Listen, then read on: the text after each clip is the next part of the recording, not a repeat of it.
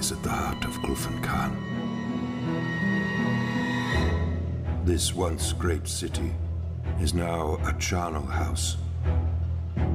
Its people are enslaved, brutalized, and harvested. Their broken bodies raised up to serve the city's cruel master in death.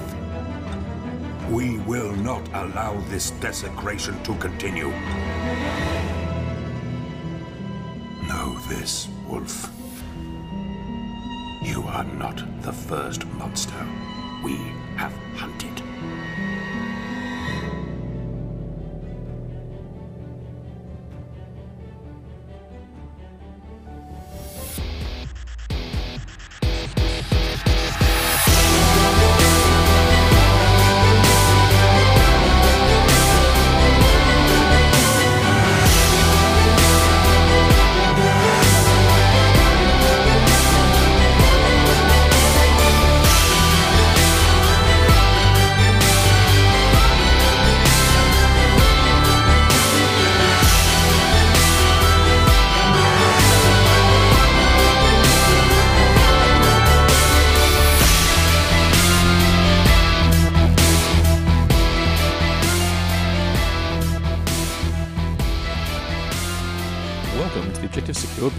Name's Mike. Hi, I'm Emma. This is episode 97 Cursed City.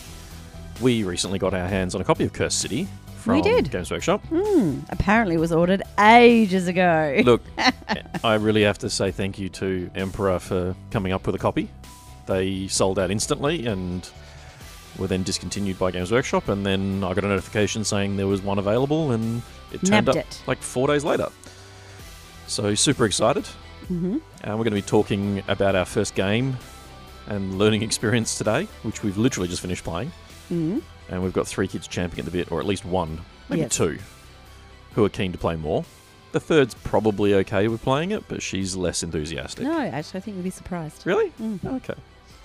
So before we dive into the Cursed City and um, the Warhammer Age of Sigmar setting, the news today is all 40k. Okay, So it's going to be a nice balanced episode. beautiful. And we've got a bit to talk about. Um, That's unlike us. We've got a couple of model releases. We've got a new box release coming, uh, which we did a, a video about, which we'll talk about in a minute. And uh, then we'll get stuck into Curse City. So, um, before we do, we uh, we have uh, the new Grey Knight previews already available Mm. with the new Castellan Crowe model. Yeah.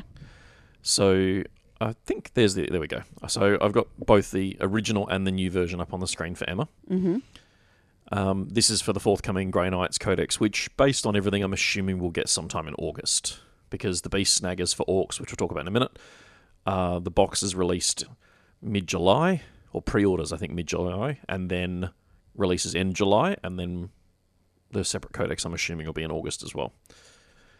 So, what do you think? This, this is the new Castellan Crowe. For those of you not familiar, Crowe first appeared in fifth edition.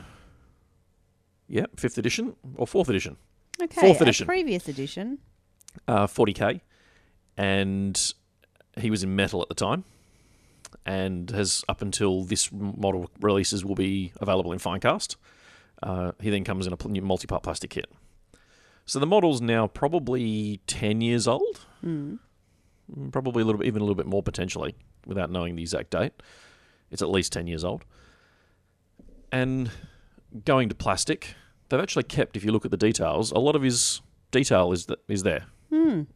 Leg armor's the Which, same. if you give me a second to answer the "What do you think?" before Okay. you then continue to talk, did you want to know what I think or Fine. not? What do you think? No, no, it's fine. You No. keep talking. You tell me what I think. no, go on.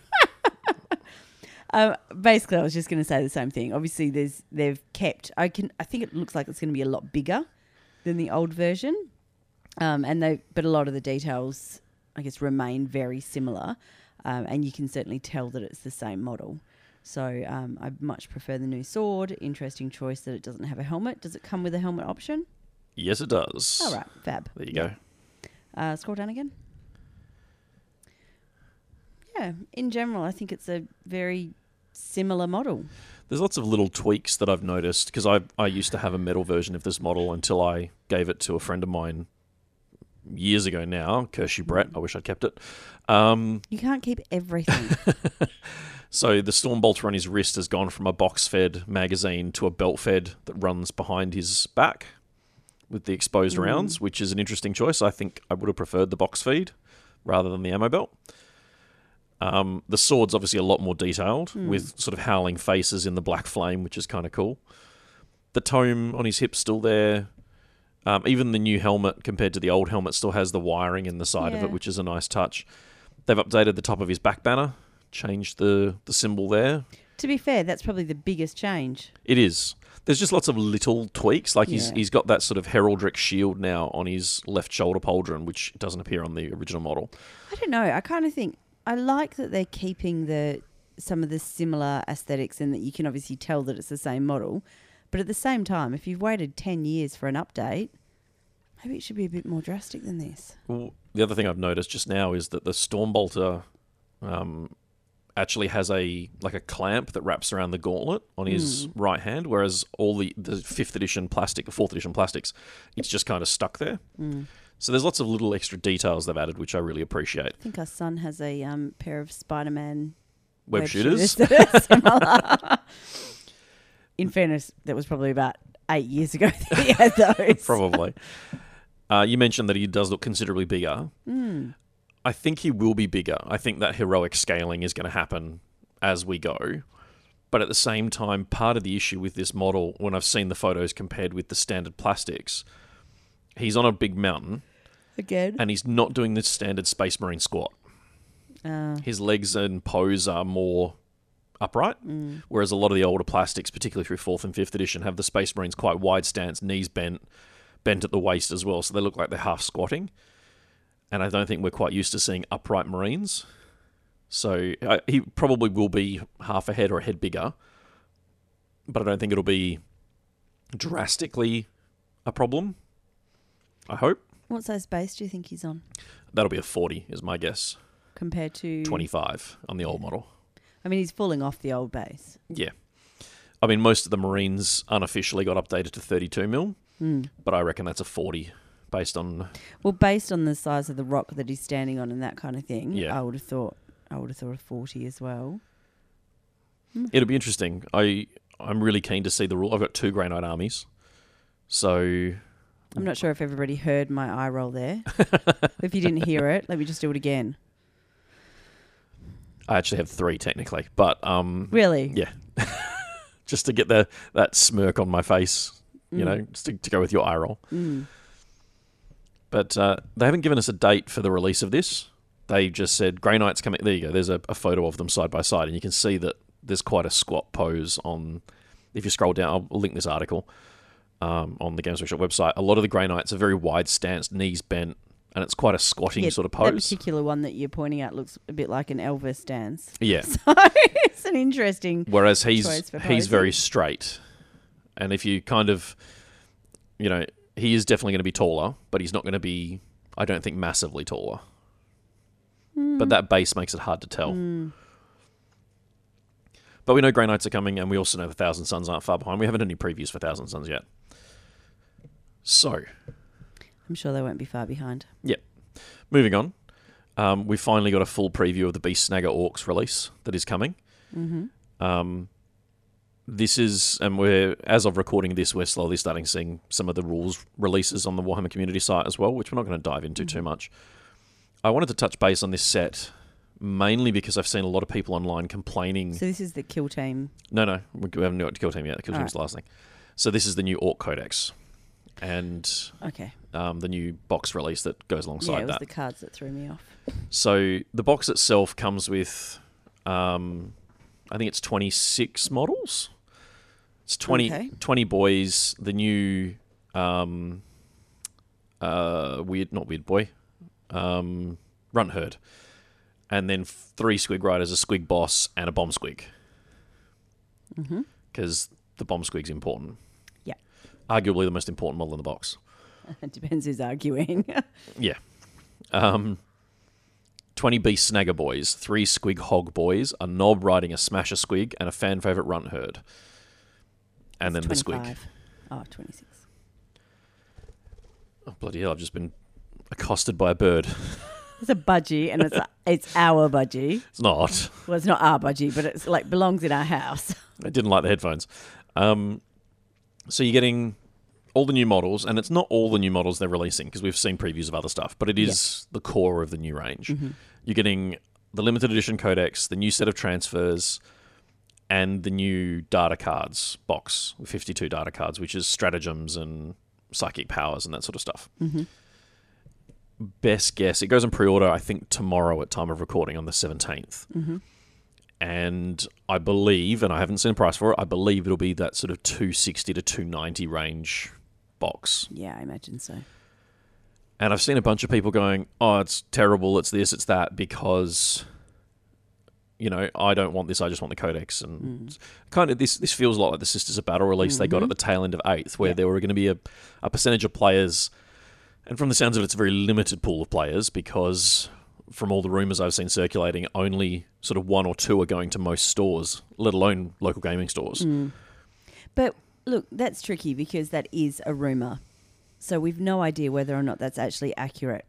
Yeah, look, I mean, there's been um, emails published from U- US retailers saying they're only getting one.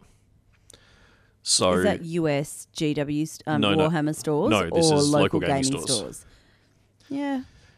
and it's going to create another situation like it did with the sisters, where there's going to be some players who have the new book and some players who don't. Mm. And we, I am praying that this standard book is out by the time we hit WATC Yeah. in September. God damn it, better be. um, and the other thing with this is it doesn't feel like a starter box. This is this is a splash release box of hey, get a limited codex, the cards, and a bunch of the new models early. This isn't an army that uh, this isn't a box you buy to start the army because there's a whole bunch of more models that are coming. This is the hype box basically. Get your codex early. So I'm not a huge fan of that. no, uh, then that's kind of what I wanted to, to talk about this because we saw it with this. This is a battle book where the limited release codex came out in November. Oh gosh, I can't honestly. I don't even know. I think it was 2019 November. I was sitting in a meeting the other day and talking about the term that we had coming up and, you know, whatnot. And then it's like, oh my goodness, we're on term three. I'd been planning everything for term four and thinking, oh, we've got to be careful because coming up to Christmas. I've just gained three months. It's amazing. so don't ask me when that came out because I, have no was, idea. I think it was November of day it is. 2019, and we didn't get the actual codex until like February or something. It was a long gap because Yeah. the full model range came out significantly later than those push fit Yeah. models. So I'm really hoping we don't have a repeat of that. yeah, I'm not, because a, I'm not a fan of it. like do the splash release codex with the book and all the rest of it, and then um, you know give us the book two four weeks later maybe. Yeah, max. because the sad part of this is it feels like it's a it's creating a sense of false urgency for a, a product it's like they know there's a limited number of them but they also must be aware that there's only so many people who play orcs so by creating this sense of oh you know buy the box now to get the new codex because you don't know when your new codex is coming type like does it feel a little bit off A little bit over a barrel type thing. yeah Yeah. Mm, I, yeah. And I think that because there is a limited, well, supposedly, there's a limited release, so a limited number that are going out to Warhammer stores and a limited number going, or if any. So I know that's the rumor I heard that most local gaming stores weren't actually getting any at all. So there's going to be very few going out to Warhammer stores and, yeah, none going out to local gaming stores. So I think then yeah, it does create that urgency as well. And it's just, it just, it feels yuck. Look, releasing the codex a week, two weeks later, I think it'd be fine. If they came out and said, "Hey, get it early, have it a week or two before everyone else," I think that's fine. I, mm, yeah. I guess I kind of think we've seen we've seen them done these um, do these special release codexes before, where it's got a different cover art or you know whatever. Yeah, but normally it's the same release. Yeah, exactly. And so make it special because of what's in the box. Don't make it special because we're actually we're going to withhold this um, this codex from you, and so actually you can't play your army until you buy you buy the codex, and we're not going to tell you when this codex. Well, is obvi- obviously, people can still use their old codex. Well, can they? If they come to a tournament, can they use Well, their this old is codex? and this is the issue we had with Yeah, exactly. So they can't. If you, I mean, if you're playing against friends, then you make up your own social contract and you do whatever you want. So yes, if you're playing against friends, then obviously you're going to use your old codex. But if you're coming to events, then for, uh, for us as tournament organisers, what are we supposed to say? Oh, sorry, because only 12 people in the state were able to buy this, we've decided that you got to run the old codex. yeah, exactly. Like that's not a good position for us to be in No, because it's how is terrible. that fair? And what happens if the people who have, like you said, it's not a starter box, but what if you're starting an army? You've been playing for 15 years and decided that you want to pick Start up this army now. Yeah. So in some ways, it is a starter box for some people, perhaps. Well, yeah. I don't think it's intended as a starter. I know what you meant. Yeah. What I'm just saying is that what happens if you don't have a previous codex? So now you can't play with your new army.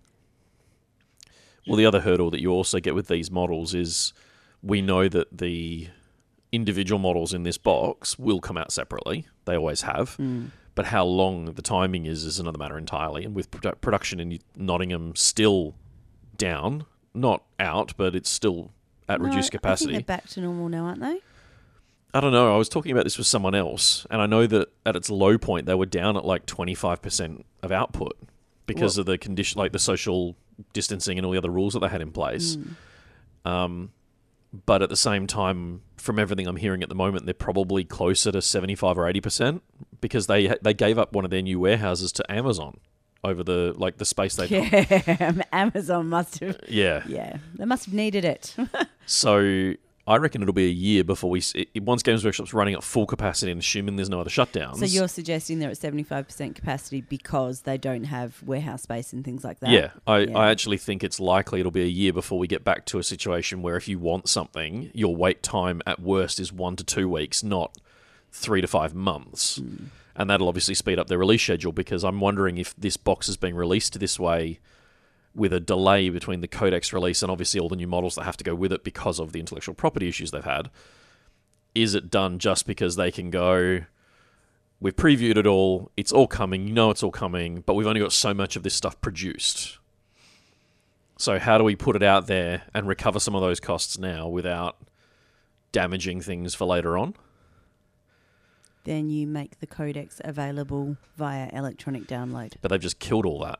The only way you can get it now is in the app. And I was this is another conversation I had with someone around this very no, topic. but you're saying how can we do this? Well, that's one way that you can do Yeah. it. So it's ridiculous to say, oh, well, we've got to do this because we don't have production. Well, if you don't have production abilities, start doing things electronically and digitally.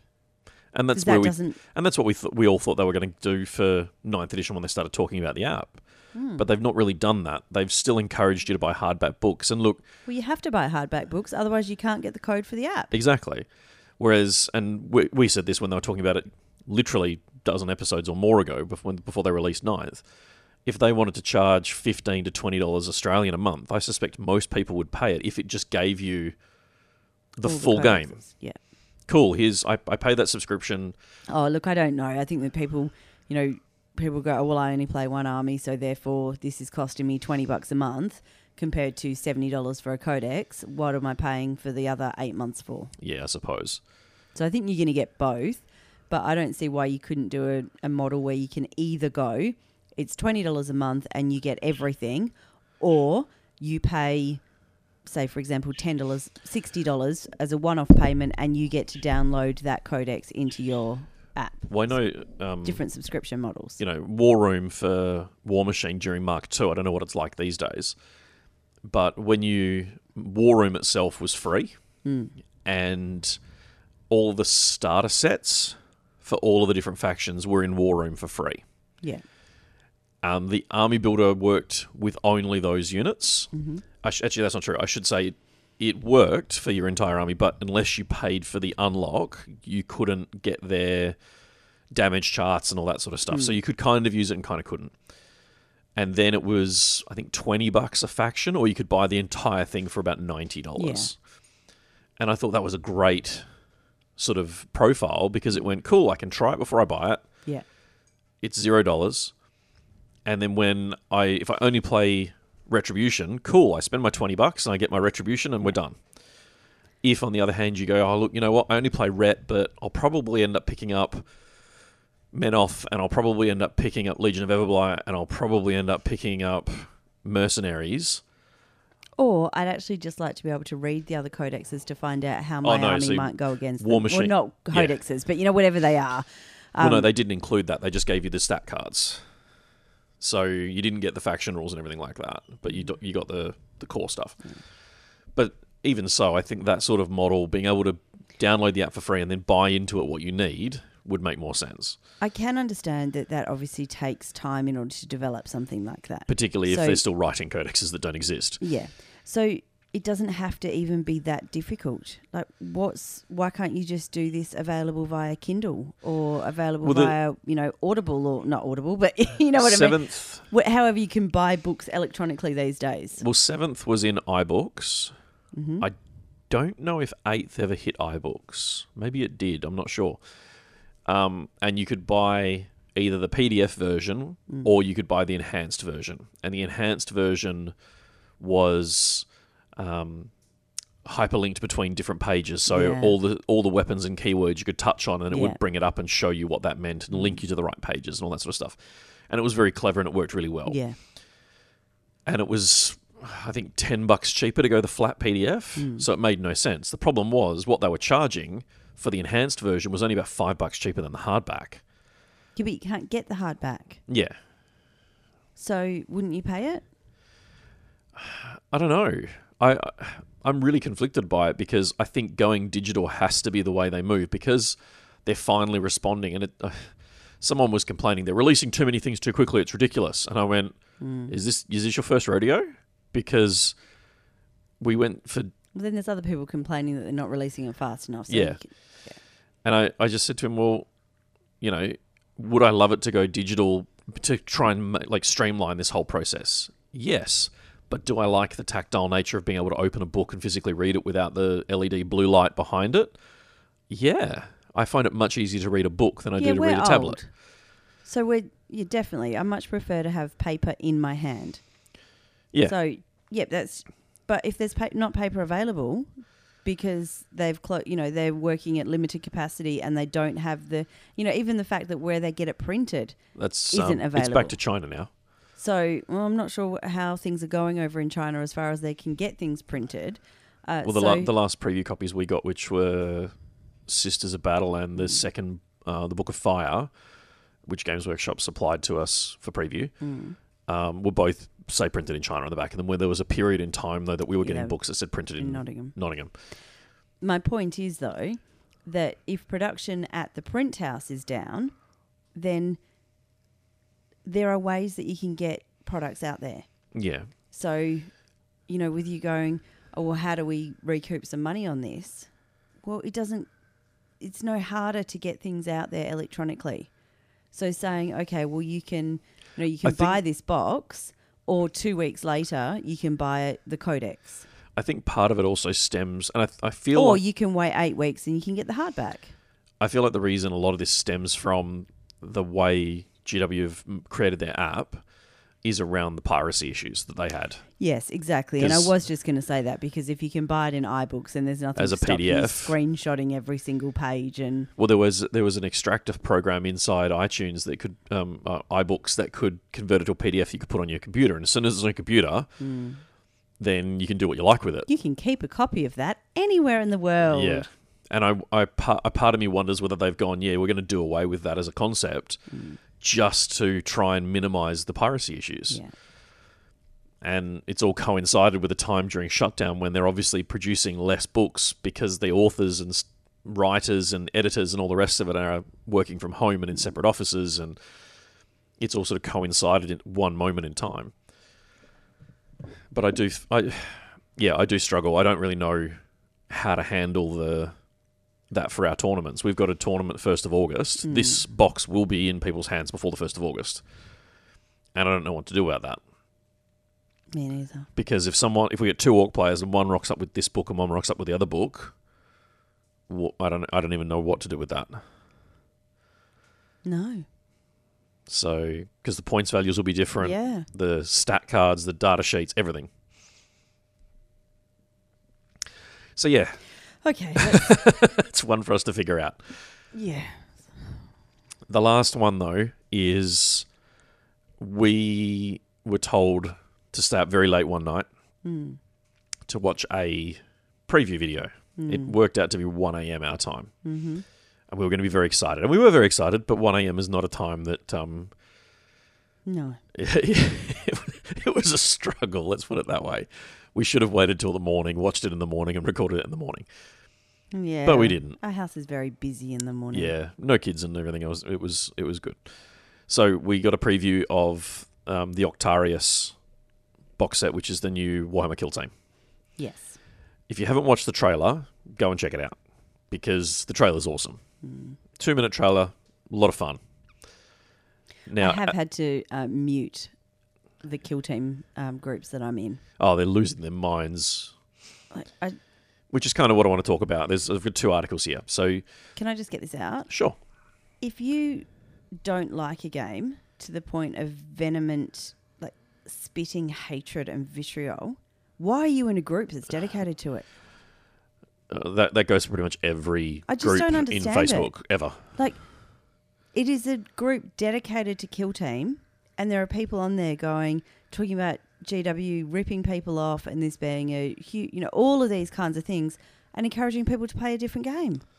Leave the group, buddy. This isn't the group for you. This is a group for people who like Kill Team. Look, I mean, This the, is not rocket science. the release of Pariah Nexus, and that was a little while ago, but it does feel more recent than it should.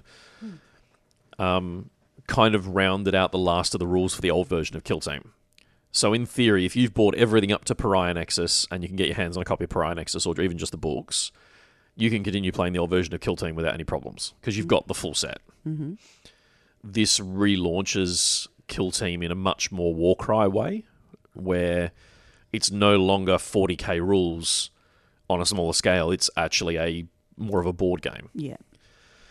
The box itself, which we we didn't get a, a, a visual of until everyone else, we got it at the same time you guys did, with the plastic Death Korps of Krieg and the new plastic Ork Kommandos. I don't know if you've seen many of these models. I haven't, but I have seen. I'm just actually thinking about some of the things that people were complaining about in the Kill Team group before I muted it because I couldn't cope with it. and one of them, one of the issues that they had was around the symbols that were on the cards. Yeah, I'm gonna, we're going to I talk about thought that was in a really second. interesting because um, that seems to actually link to the Curse City that we played. Yeah, very it- similar symbols that were on there. So Yeah. it made me wonder whether or not they're moving towards using those symbols for all of their new box games that they're going to be releasing. Well, I think the Curse City one, the Curse City, which again, we'll suppose we'll talk about later in Yeah. terms of the symbols, um, is nowhere near as many symbols as what they've previewed for Kill. Team. Yeah, mm, Then again, I've actually seen some really good descriptions of why. But let's talk about the box Mm. first, and then we'll talk about the the article about the five things you need to know. okay, good. So we've got the Death Korps of Krieg models, which um, have been slowly disappearing from Forge World for a while now, and you can Hmm. only assume that we will be getting more than just this unit of unit of ten guardsmen. So um, these are multi parts; they're not snap fits Ah, because they've shown off the sprues, cool. and they've shown a couple of different photos of them as well with different weapons and payloads and that sort of stuff. So it is definitely a multi part kit. So there is some variety in terms of what you can do with it. Mm-hmm. So the first preview we got was a demolitions expert, a sergeant. There's a medic. Um, Is the medic actually a model, or you just get the? no, no, you can see he's got the right, no, I syringe. was just looking at the kit. oh, like the, the bag.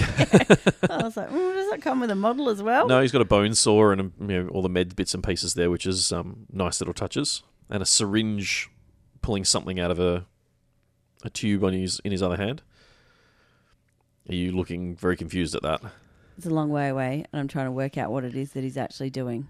It looks like he's drawing a syringe, Yeah. like like when we give medicine to the kids, where you use one of those rubber syringes out of. Uh, I can tell what it yeah. is. It's all right. I don't need you to describe it.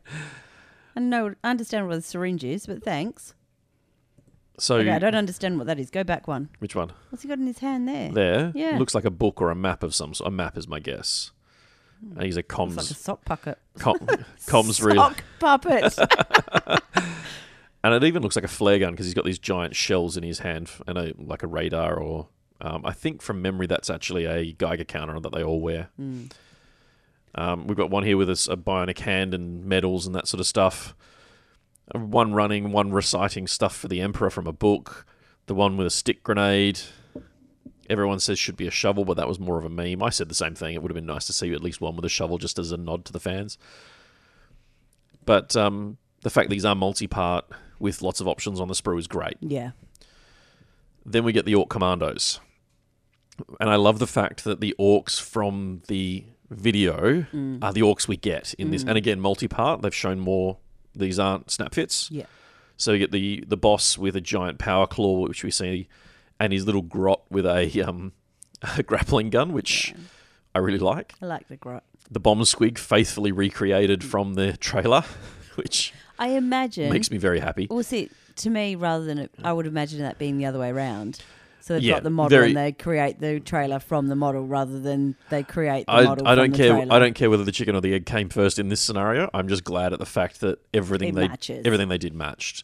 We've got the the commando, the double knife commando with another knife in his mouth and scarred and all evil looking.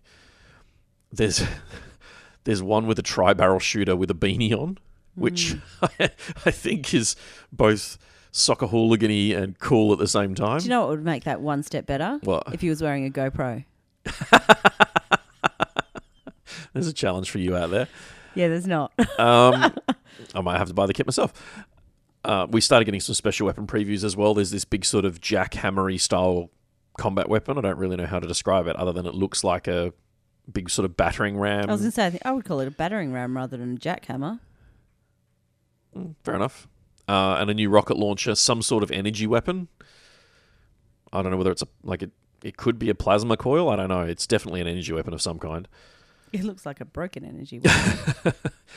The new flamer, and I'm not sure whether this what do you awkward. think of that flamer?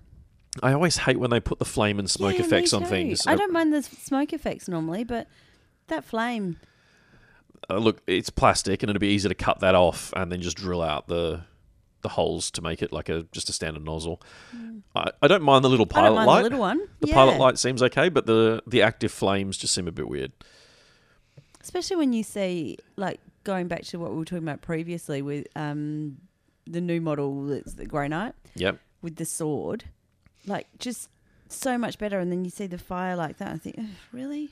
See, I think the black black flame works for the Grey Knight for different reasons for me because it is this sort of magic ethereal, whereas this is something that we experience in real life. Like if you've ever played around with a pilot light and a a blowtorch, and I know you have. Yes, I have. We also get an orc, which I don't know whether that's meant to be a sniper rifle or an Surely automa- not. well, it's an orc. You never know. Um, it definitely looks automatic and bell fed, but at the same time, it's got two scopes, so you never quite tell with an orc. These commandos, though, are are very special forces looking orcs. They, they, you know, they've got ropes on their belts and they've got you know different like paraphernalia that they're carrying into battle, so they feel like they belong in the kill. Like the the beanie head is just that 1940s 50s um, Hogan's Heroes like I don't know. I actually think it's still even quite um, Oh. Jason Statham-ish. yeah absolutely but I mean orcs orcs started as soccer hooligans essentially way back when and this just brings me right back to some of those roots with the beanie so I really really like these I think they're great models and the fact there are so many varieties and they're multi-part means we'll get the opportunity to customize them even more mm. So then the bit I was most excited to see, believe it or not, is the new terrain. Hmm. They've closed the doors and windows. Oh, my holy, sings. holy fecking hell! This is amazing. so we are getting, as part of the Octarius sector, they give you orc terrain. Mm-hmm. Now there are little barricades. There are big barricades. There are like this is a clearly kill team terrain for the majority of it Yeah. because it's designed for single models. But we do get four small buildings that are solid with no windows. There might be one window on one of them, but you can clearly see doors are closed. So we actually get proper line of sight blocking. I'm praying that this set has more to it that they can sell as a 40k sector Yeah. because this represents perhaps the first time they've done a set of terrain that would work for standard 40k. And I like it. it's really interesting. Yeah. It's it's not flat walls. There's a lot of opportunities to do things with the shapes and the colors and the textures. And assuming that they can go bigger than just the one. Like if there's bigger buildings that they can build out of this stuff, assuming it's modular like the other sets, this could be a great way of doing a really cool orcified city. Hmm.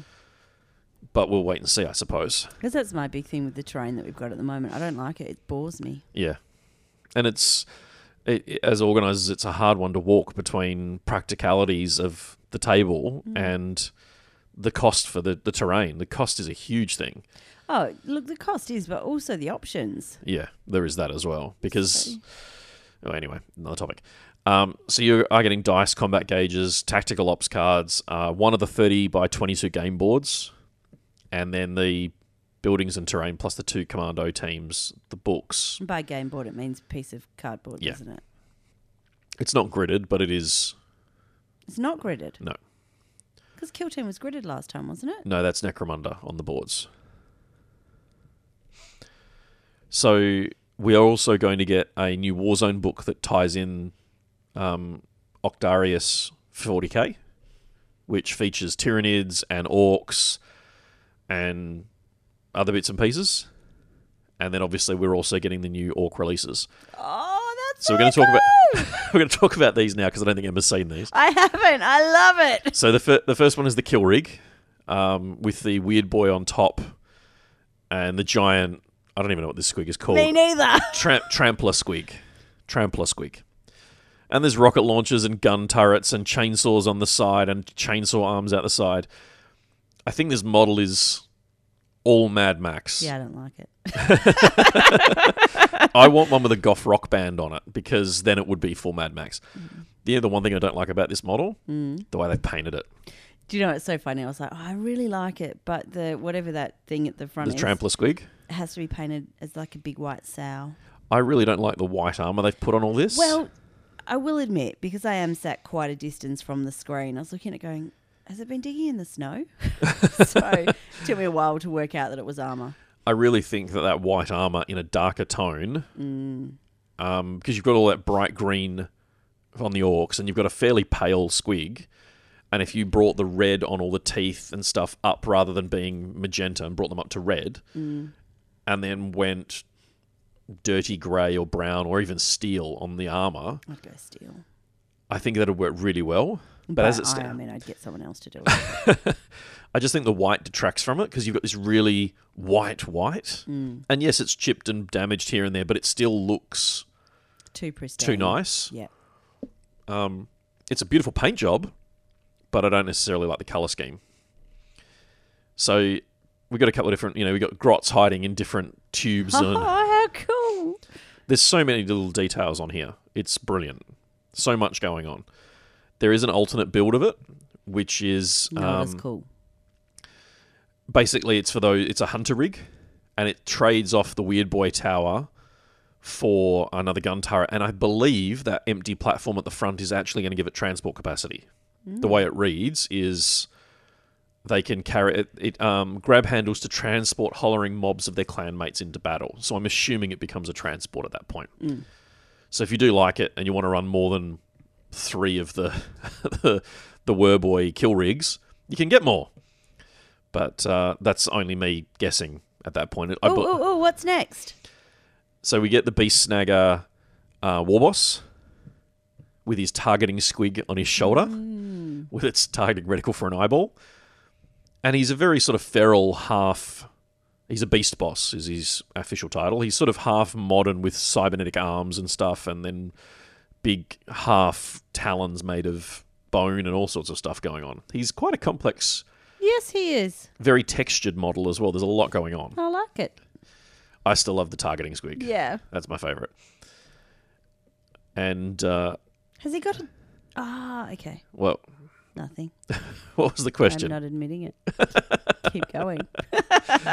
Fair enough. Um, we then get the new piece of orc terrain, which I really like as well. Mm. It's the severed head of a gargant, Jesus. and basically it's the com- orc command center, um, which is when a gargant gets destroyed, they don't let it go to waste, so they use it as a, a building.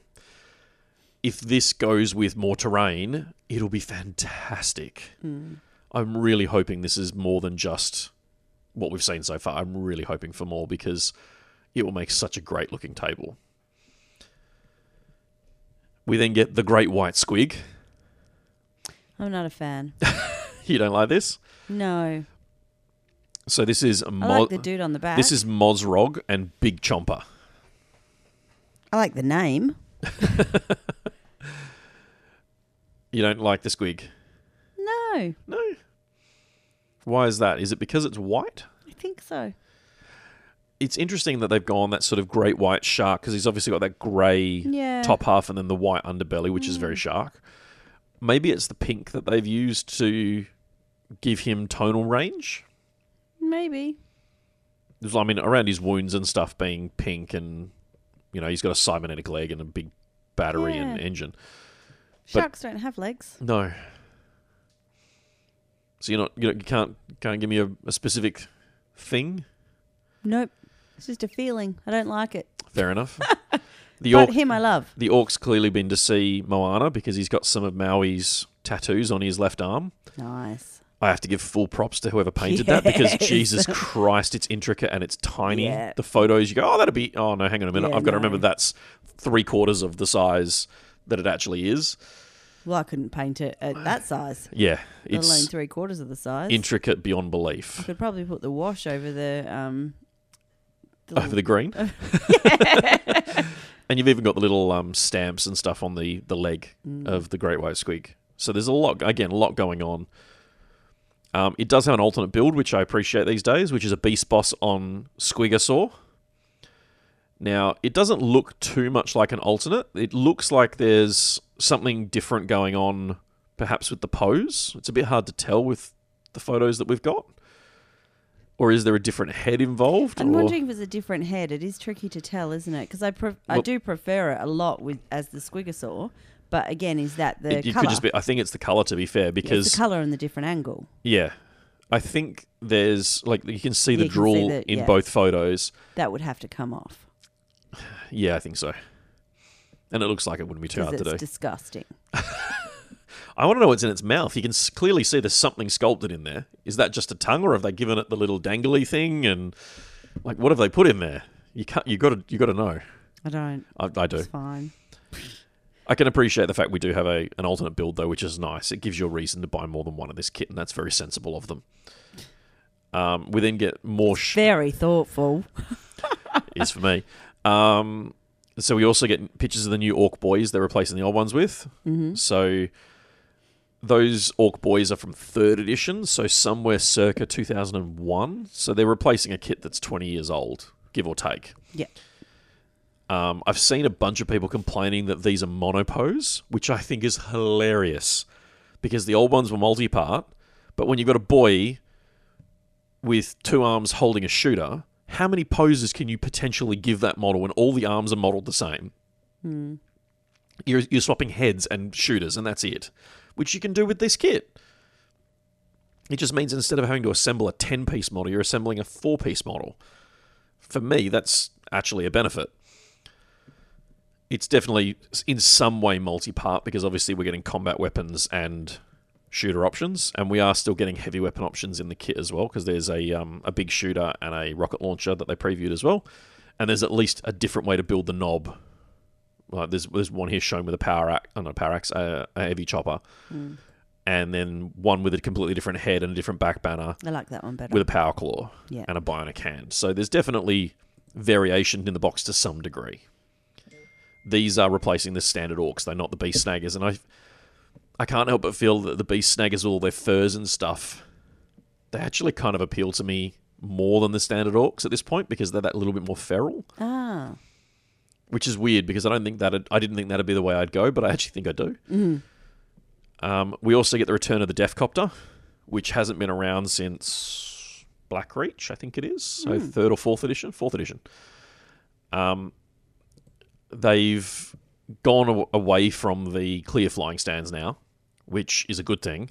But we now In have, your opinion. but we now have tactical terrain Yeah. following them around. I prefer tactical terrain to those the clear stems they were doing. I love that model. So we're looking at one here. He's got a triple rotor blade. He's got the the flying ace helmet from World War One.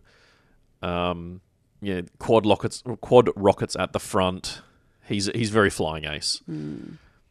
The there is one here that um, is very reminiscent of the the single pose Deffkoptas we got a while back. it's not the same model. It's not the same model. Um, I had someone say it was the same model. It's definitely not. I went and checked because I've got a couple of them out in the dungeon.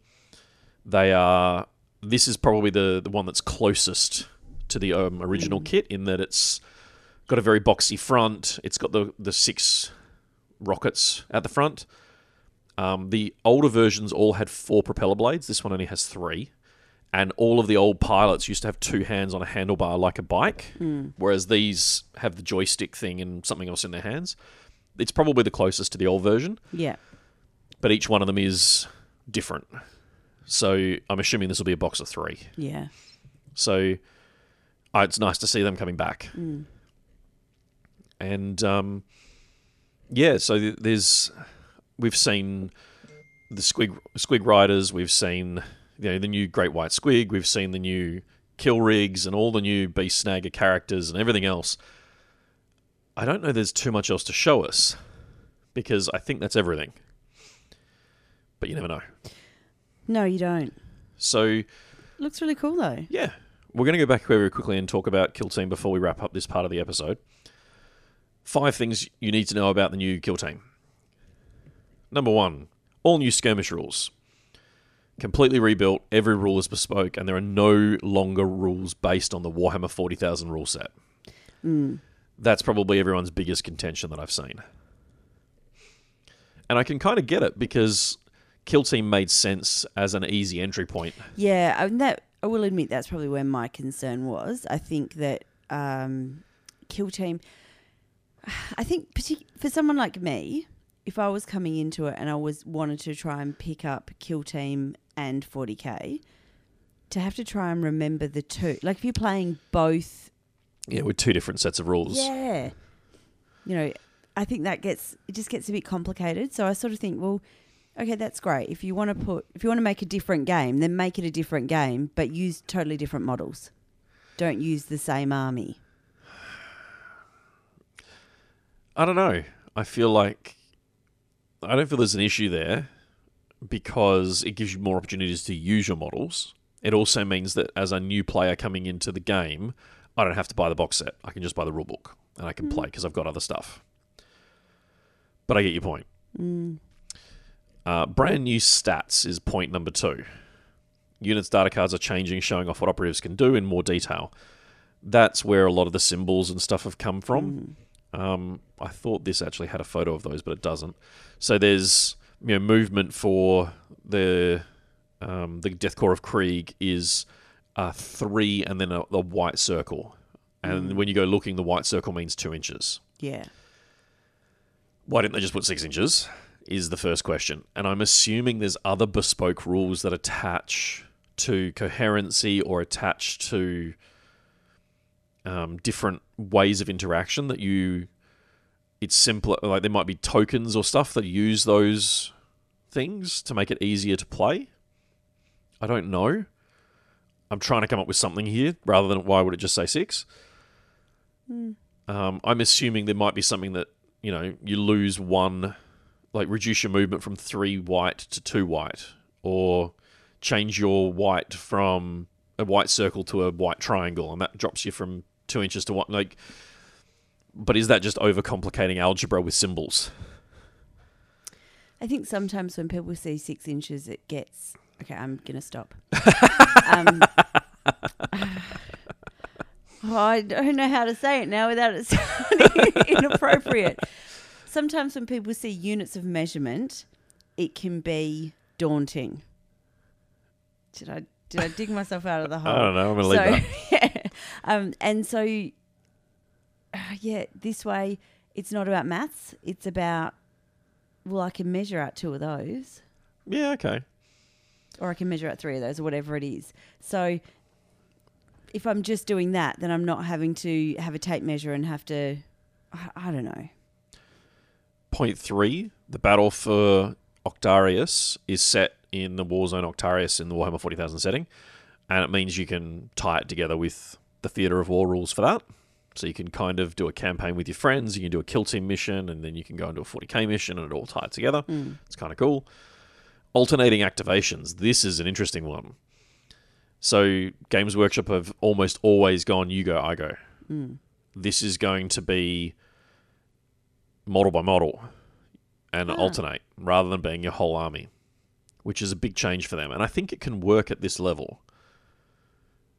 I think that doing it at 40k's level would be a mistake without massive, and I mean massive playtesting. Mm. But on an individual skirmish scale where you've kind of got eight to ten models each, Yeah. I think that can work. When you've got one army that has 25 activations one that has six, that's another matter entirely. When you've got one that's got seven and one that's got 200, Yeah. there's going to be potentially issues. Yep. Uh, an in depth customization. Kill teams themselves are highly customizable as you expect from elite squads of operators. So they're showing off the multi part kits that use the same core c- components, and they've got a, a Death Korps of Krieg sniper and a Death Korps of Krieg demolitions guy, and they've also got a um, a commando and a commando with a some sort of automatic weapon. So, and then they've also linked the Kill Team website. Now, they've got a Warhammer 40,000 website and they've got a few other bits and pieces.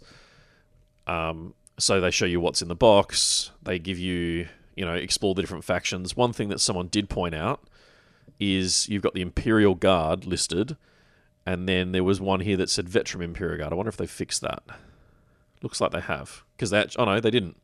So you've got Imperial Guard and Veteran Guard, which is interesting. So you've got the old Cadian models, and then you've got the new Krieg models. And then you've got all the usual suspects: Traitor Space Marines, Commorites, spelt um, correctly, but they're not for some reason not called Drukhari. Um, Talons of the Emperor, so you can put Custodes into Kill Team with that one model, and then the opponent gets a dozen. Who knows? Um, Craft Worlds, Tomb Worlds, Hunter Cadres for Tau. They've definitely stepped away from the faction names that we're used to seeing Yeah. for these. You know, Cadre. is that as they're trying to move it away from being 40k? 40k, yeah. I mean, a few of them, like Death Guard and Thousand Sons, have kept their. And Chaos Daemons. Yeah.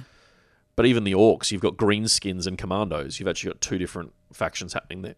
Mm. Um, and then they've got a little gallery and other bits and pieces there. So, look, I think there's some really interesting stuff happening here, and who knows what it'll look like in the end. But we're really excited to see what comes of it. It's it's a good opportunity for you to like you might not buy the box, but I suspect when they release the book separately, it could be a great way of kind of if you've got a 40k army, you've instantly got a kill team Yeah. and it'll give you an opportunity to play your models a different way on a smaller scale that's potentially faster. You know, I've seen people play kill team games in their lunch breaks. Hmm.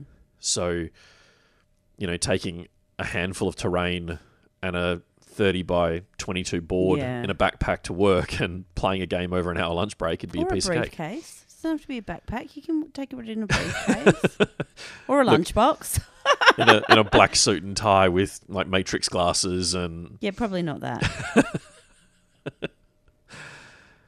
but yeah, I think the kill team stuff, like like you said earlier, a lot of it's to do with oh, we don't like change, and we've talked about that more than once around how players can get when new codexes come out, new editions come out. Oh, look, I can.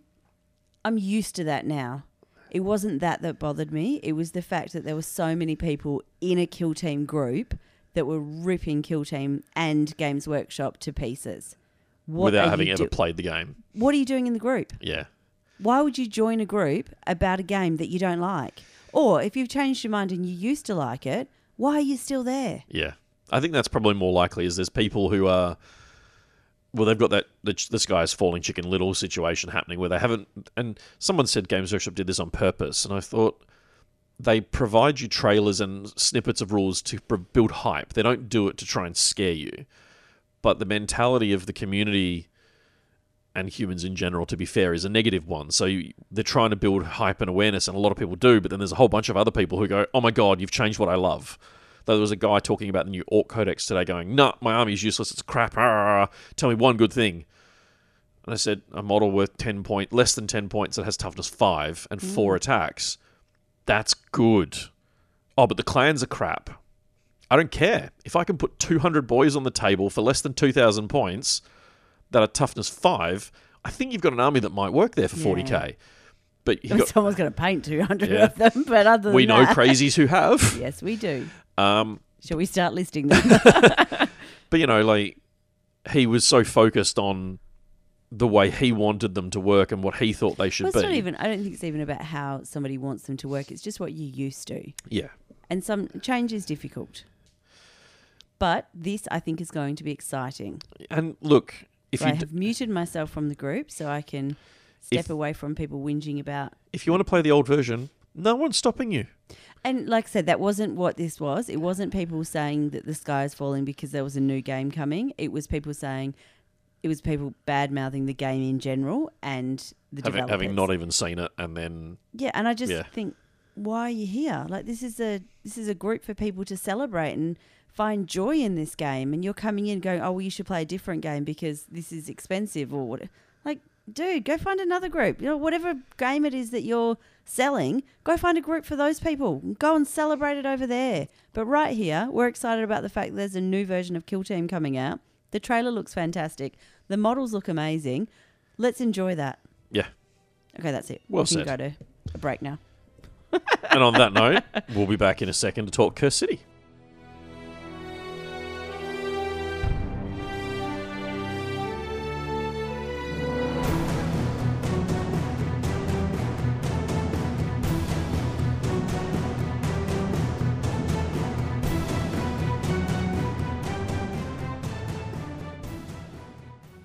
The Wolf saved the city in its darkest hour, but his benevolence didn't last.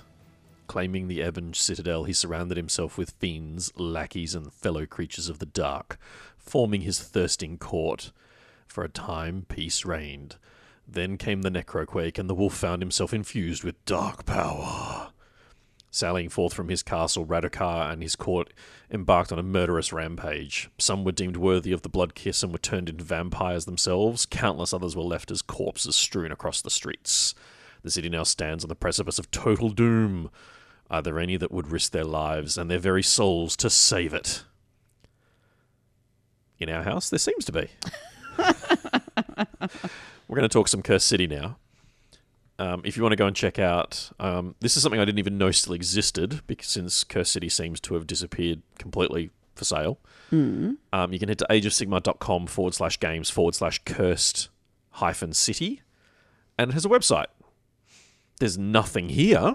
But there is a website. There is a website um, which shows you what's in the box, characters of the Cursed City, and a learn to play, and that's it. Oh man, we should watch the Learn to Play before we played it. This very, very much feels like we're going to do some stuff with this. Oh no, we have to stop now. That's a shame, isn't it? Now, there's been no confirmations as to why the game has been pulled. There was a Twitter link basically saying we're not expecting it to return for sale online. There's been a whole bunch of rumors and suppositions around what could, may, or has happened. Mm. We're not going to get into that. Nope, because we don't know. We don't know. Oh, we could make it up. A wizard did it. I was going to say a bat. We killed some bats today in the Cursed City. Probably where I got it from. No one used the wizard though. So Shame. Cursed City is under the brand Warhammer Quest. Mm-hmm. Now, Warhammer Quest have done a few different things over the years, and Games Workshop have used it as a box game. We had Silver Tower. Mm. Um, There've been a few over the years that have used the Warhammer Quest logo. Yeah. This is the latest version of that, and I think it's the second version to have ended up in Age of Sigmar. I think Silver Tower was the first. Could be wrong, but I think that's right. Mm-hmm. This is very much a darker, grittier. It's almost like Mordheim, which you probably won't familiar, be familiar with. Me? Yeah. Yeah. Do you remember Mordheim? Yeah. Oh, there you go. I didn't know you would. So this is unlike Silver Tower, which was sort of high magic. This is, you know, alleyway, city streets, brawler, rats and zombies and Walking Dead type stuff. Um, I actually prefer this aesthetic personally. I like that sort of What does that say about you? evil, dark stuff than the high fantasy stuff. Um, I have a lot of history with this sort of game. Hero Quest starting it all way back in the dark eras of the late 80s, early 90s. I can't remember when. I cannot wait for that box to arrive. Hopefully, it arrives this year. Focus. Yep. So when we got a copy of Cursed City, it was very exciting. it's a one to four player game. We made it work with 5 mm-hmm. And um, one of the most interesting parts for me about this game is you can play it solo. Yeah. So you're the I main. don't think it'd be as fun to play it solo. No, it becomes really like you're playing against the game, but it's a bit. It'd almost feel, I think, a bit hollow because you can kind of fudge deployment. Like there are strict rules, and like, do you cheat against yourself to try and win, or Oh, look, I think no. I don't know. Maybe we'll try. yeah, I don't know. We so basically there are eight adventurers in the box. If you're not familiar with it, uh, Jelsen Darrock, Do reckon who it's Jelson? Do you reckon the J is silent? I don't know. Seems kind I, of. I don't know now. Uh, he's basically a witch hunter.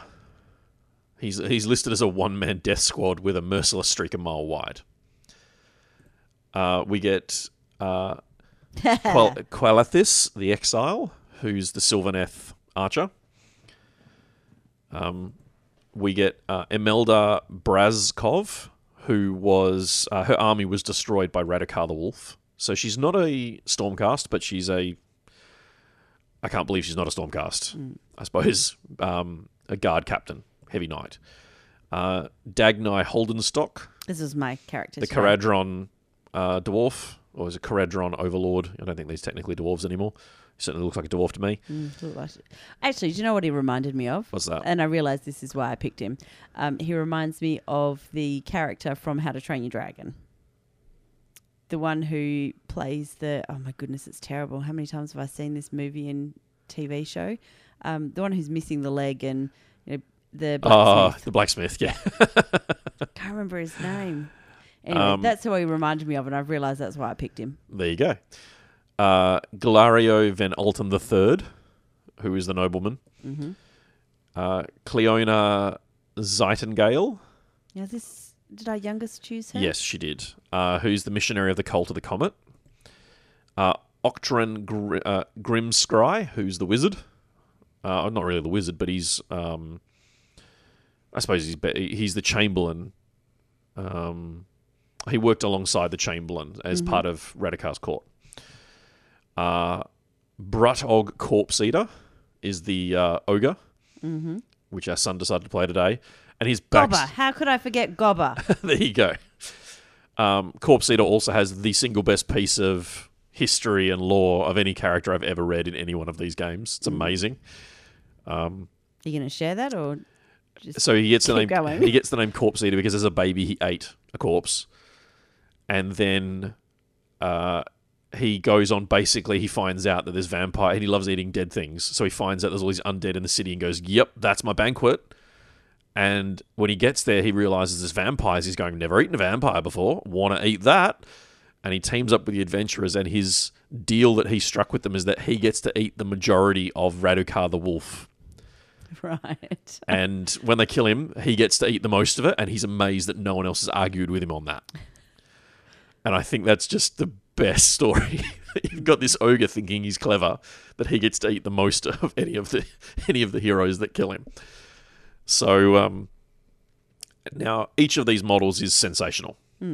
They are very unique, very thematic, and even without hearing names and stuff, the archetypes are instantly Yeah. visible. You know, the um, Darrock is very clearly he's um, Van Helsing, witch hunter. He's got the the hat and the gun and the stakes and the. There's no mistaking what he is. Same with the Elven Archer. Like you can't mistake what she is. And then we, as you go through the different characters, you've got you know the female knight, the dwarven adventurer, the nobleman who's got complete with the the flintlock pistol and the rapier on his hip, and the way they've sculpted him with that swagger and the boots. Yeah. It was quite funny because so we were obviously playing with our children, and our um, youngest uh, was so at the end of the first game, our youngest was toying up between does she want to stay with that character or does she want to go to a different character, and then um, she was looking at. So Go back she she played Cleona Zeitengale, Yeah, who back. is the the cleric essentially. Uh, but she was looking at potentially changing to Uh, Esmeralda, Imelda Imelda Braskov. Raskov, and so then she spent an hour playing a, um, you know, pretending to anyway, playing a food game with me, um, using the Alexander Meerkat voice because of you know because of this particular character, and then the one that you were just talking about the um, the nobleman. Our eldest was, you know, she'd created this whole voice for him and this persona, and you know, this is what he's done, and it was just really kind of cool looking at the imagination that went with that. Well, they had no idea of any of the backstories. No. They looked at the miniature and Yeah. gone, "Yep." and this is- created all of this based on the miniature. I think every one of these miniatures tells you instantly what they are. Hmm. You look at the ogre and go, "Yep, he's there for hitting things." Yeah, he is there for hitting things, but still, our son was disappointed because he didn't have any long range weapons. Yeah. And we're like, yeah, but look what you can do if you get up close. Hit things. Oh yeah, Um, so yeah, the first party that we decided, or that everyone picked, because I gave everyone, you know, pull, pulled the models out and then let the kids pick. Um, our oldest daughter picked uh, Qualathis the Exile, the elf. Um, Emma picked uh, Dagnai Holdenstock, the Kharadron Overlord. Uh, our youngest I've took always wanted to be an overlord. Cleona, Zeitengale, and our son took uh, Brutogg Corpse Eater. So we took an ogre, a dwarf, an elf, and a human into the alleyways of the Cursed City. Seems like the start of a good joke, doesn't it? Yeah, look, it, It's it shame could there wasn't a pub. it could it could very well have been a joke because the the introduction to the game isn't made easy. The rulebook and the quest book. The, look, I will give them credit for the rulebook. It's got plenty of examples and walkthroughs and everything else. But there is a very big disconnect gap between this is how the game works to this and and it shows you how to set it all up and then it doesn't it, it feels like there's a gap in the middle that kind of just there's two pages missing yeah. to kind of give you the leap from the rules to the quest. Well, even down to uh, you know the whole thing for the mysterious objects, and you know you're going, well, I know there should be mysterious objects here, but I don't know what you're supposed to put down for mysterious objects. So we were partway through whatever turn when we actually were like, well, no, we need to find out what these mysterious objects are, and then we're able to find them. But there were that kind of thing happened the whole way through. Yeah, there were little bits every single time Yeah. where I went, I don't know what that means, or this is missing. Hmm. And I'm sure now that I've played through it once, I'll go back and read the book again with more context, and that'll probably help me. But um, We, Ov- should, we should try watching the how to play video. I, I might have to. see to. what happens. Um, overall, though, everyone seemed to get into it. yeah. Um, so we just played the, the first hunt mission, which is the very generic mission. There's uh, one thing I do really like about this game is there's a huge amount of replay value because you don't have to same, take the same four characters in every time. You can alternate between them as you see fit, and there are rules for what happens if you have a higher level character and a low level character together in the same party. There's always four characters. Um, each of the there's four different types of mission you can play. There's the three generic types, and then there's the sort of the the boss levels because you have to achieve certain things before you can face the bosses of the game. And each of the three types of missions, the hunt mission has eight different types of deployment. The scavenger has eight, and then there's an exploration mode where you actually put the map out as you play. Oh wow. So that is virtually endless at that point. There's 22 tiles of terrain. So, Terrain is a very generous well, board it. tiles then. Yeah, that's that's Um, probably better. So, you know, you, you can actually get quite a lengthy game out of it. But interestingly, you only get about 12 turns. Because once it hits. But it was the perfect length for me. yeah, we I think we got through six turns before we completed the objective and done. Yeah. Five turns. Five turns. We Well, finished we in finished in five turns. I was ready to leave after turn Yeah. four, and then you know, you're just gonna leave us. Yep. Yeah, Yes, you broke did. the door down. You did bail I'm on the children. go. well, no, I stayed for the fifth turn to help them fight off, you know, whatever. Then I assumed that they would make it out safely by themselves at the other end of the board, and I took myself out a different exit. So um, once we got the hang of it, it actually flowed pretty well.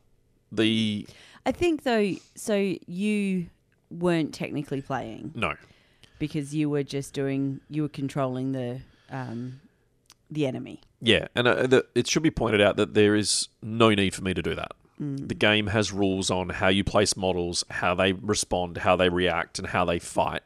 And they even have a process where each player takes a turn in being the leader, and the leader is the one who resolves all those bits and pieces for the monsters. The reason there's two reasons for me doing it. One is So you got to join in. I got to join in. With three reasons. One, I got to join in. Um, two, I was the one with all the rule books trying to understand it and explain it to everyone else. Yeah. But three, it also meant there was no feel bad moments. And I think that's the biggest issue with kids is can you imagine what would happen is if our son using a monster killed his sister's model even indirectly, like it wasn't him you know what I mean? Well, like it- yeah. I mean, right at the very end. uh, So we were we were on turn five. So I'd already safely exited yeah, you were from gone. the building, and um, but I was the leader at that time. Yep. So I had to place a gravestone, Yep. and like the guilt from that. Yeah, and if you were the one controlling models that were then attacking the kids, or they were, you know, I feel like having a a DM, for lack But of a I- better description. Yeah, I was going to call it the same thing, but also, it it felt like a it felt like an us together versus the game. yeah, If we'd had a leader that was having to operate the bad guys as Yeah, well. Yeah, just- mm. and even during the game, even though I didn't have a, a character of my own, we were all still talking as a group. Yeah, you were still smug and enjoying yourself when you were. Oh, those the, when those zombies were turning up at the end, that was great the joy on your face. because it adds drama to the game. It adds excitement to the game. It, it shouldn't really be easy did. just to run away. Re- honestly, like Who would have thought giant rats and uh, and shambling zombies and a handful of bats would cause such tension? And when that, I uh, was quite anxious.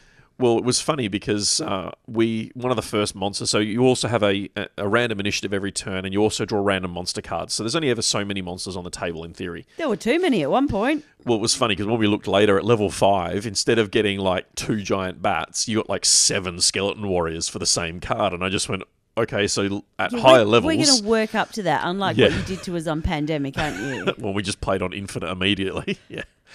So the first when we when we drew the cards in the book, it says these are the cards you draw for your first game. I went, nah, blow that. We're just going to draw cards. The very first card I drew was Watch Captain Halgrim, hmm. who is one of the mini bosses. yeah. Now you don't get him in his full empowered p- powered form like you would get when you play him for his boss level. But even so, I put him on the table, and he was he just happened that he deployed on the opposite side of the board, like as hmm. far away from you as possible. And we all went, "Oh, that's not so bad." And then in turn one, when he got his reaction, he double moved, and all of a sudden we're going, "He's going to come and punch you guys in like a turn or maybe two. That's actually going to be a problem really quickly." And I liked the Well, fact he wasn't because we had an ogre on our the team. ogre did come and stop him, but it was really interesting that I originally when I put the monsters down and looked at your stats compared to the monster stats, I went, "This is a cakewalk." And you, you, you know, some people took some wounds. No one was ever any threat of any dying. No.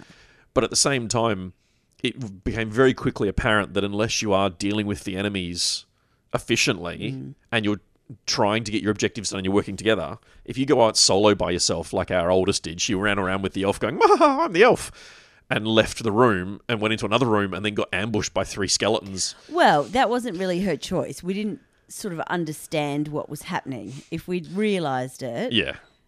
then we would have stayed in the But that elf made a very hasty retreat after that, going, Nope, that was the wrong door to go did. through. yes, hundred percent. But we did send her in there by herself, so it's not a mistake that we'll make again. no. Well, maybe it is. So that was it was a really engaging game. Not like I don't think there was a a moment in the game where anyone was sat bored or anything like that because there was constant communication between everyone, mm. and there was a bit of excitement seeing what the monsters were going to be and and how many were going to come? and what powers people had And that heaven could. forbid we roll a twelve. So for the overlord, uh, for the bad guys, the overlords of um, Oaken, uh, Ulfen, Actually, heaven Ulfenkarn. forbid you roll a one when it's our turn, and then we end up with none of the Uh, yeah, extra dice. The extra dice. so you get Gorslav the Gravekeeper, who is so um, Del Toro, like Hellboy, messed Yeah, up yeah. as yeah, he's a great model. Really awkward to build. I don't know. Seemed quite fine to me. So I did build them all over a couple of days. Did you build them all? Yep. Built the whole box. Most of it is. Oh no, let me rephrase. All of it is snap fit. Mm. Every single model. The bad guys all come in grey, and the eight good guys come in cream. I suppose is the best color I can describe it as. It's not white. It's close. It's cream. Maybe bone. Yeah. Um, it is Games Workshop plastic. It's not cheap plastic. Even though the coloured plastic is there, it still doesn't feel cheap and nasty. No. Um, It shouldn't for the cost of it. no. The characters, the eight characters plus what they call the overlords of um, Ulfenkarn, the the the, the, the bad guys, are all they go together well, but there are some really fiddly because of the way those pins work inside the model, the snap fit pins. Some of them go together really awkwardly. So there were a few of them that I just trimmed the pins off of, either partly or entirely, Yeah. to make sure that I could glue them together and make them go together well. And that was the feedback that came from our son as well, that he really struggles with putting them, gluing them, because when he Any put the snap glue, fits, yeah. The instructions for these were actually pretty good. I even got an FAQ in the box yeah, um, for the for um, uh, the Kharadron Overlord. On there's a piece on the sprue that isn't mentioned in the original instructions, oh, which you actually do desperately need to make sure the model goes together. Um, but you know, mo- like most of it, like the bats are sort of two pieces. The rats, I think, are three pieces. Most of them are one or two. Like the simple stuff's one, two, or three pieces. Um, the most complex was the big. Um, he's not, I don't know what to call him other than a big giant vampire monster. Uh, he is a, Uh, a Vargskyr. He's a sort of big half vampire bat oh yeah, yeah, sort of ogre monster. Yeah. He's probably the most fiddly in terms of parts, but he's also one of the simplest. Mm. So all of them went together pretty well. Mm. The Gravekeeper has a zombie crawling out from under his part of his base, and there's a. They tell you to put it on after you've glued him to the base, which is a mistake because it's a snap fit piece that you have to try and ah, try and get in there. lock in and under, which was a pain in the butt. But if you if you put it on before you put him on the base, there's no guarantee to be level. Yeah, So I ended up just cutting the peg off entirely and gluing the zombie in, and it worked fine. Um, Watch Captain Halgrim we faced today. He was, I think, four or five pieces. He was pretty standard. Um, Torgillius the Chamberlain um, with his cat, his rat, his bat, and his crow. um, interesting model to shame He doesn't have a mat. um, uh, the Vyrkos Blood-born, which are basically the vampire, the half vampire things, are all really cool models. And then you obviously also get Radukar the Wolf, um, who has an evolved form in Age of Sigmar. He actually becomes a full fledged vampire monster. yeah, So, yeah, they're, they're all lovely, lovely models. And even the basic ones, like, like the zombies we talked about with the gravestones on their backs, they give you, te- I think it's 10 zombies, and they give you th- two sets of the same sprue. Mm. So you end up building six male and four female zombies, yeah, but the tops and the bottoms of the zombies are interchangeable, so you don't have two that are the same. oh cool. All 10 of them are different. Yeah, this you get 10 um orphan Ulfenwatch skeletons and i think there's only about three that double up. So there's actually some decent variety in the model Yeah. range as well which is nice. The sprues the the sprues someone said oh they'll sell the model separately later. I don't know they can because the sprues are intermingled. Yeah, so the characters are all across two sprues and uh, the only and mo- they don't all fit back in the box afterwards. no, they do not. Radukar the Wolf is on a separate sprue, Hmm. and then you get all of the Overlord characters and um, whatnot on one sprue, and then you get the kind of two sprues of minions that are Yeah. identical sprues.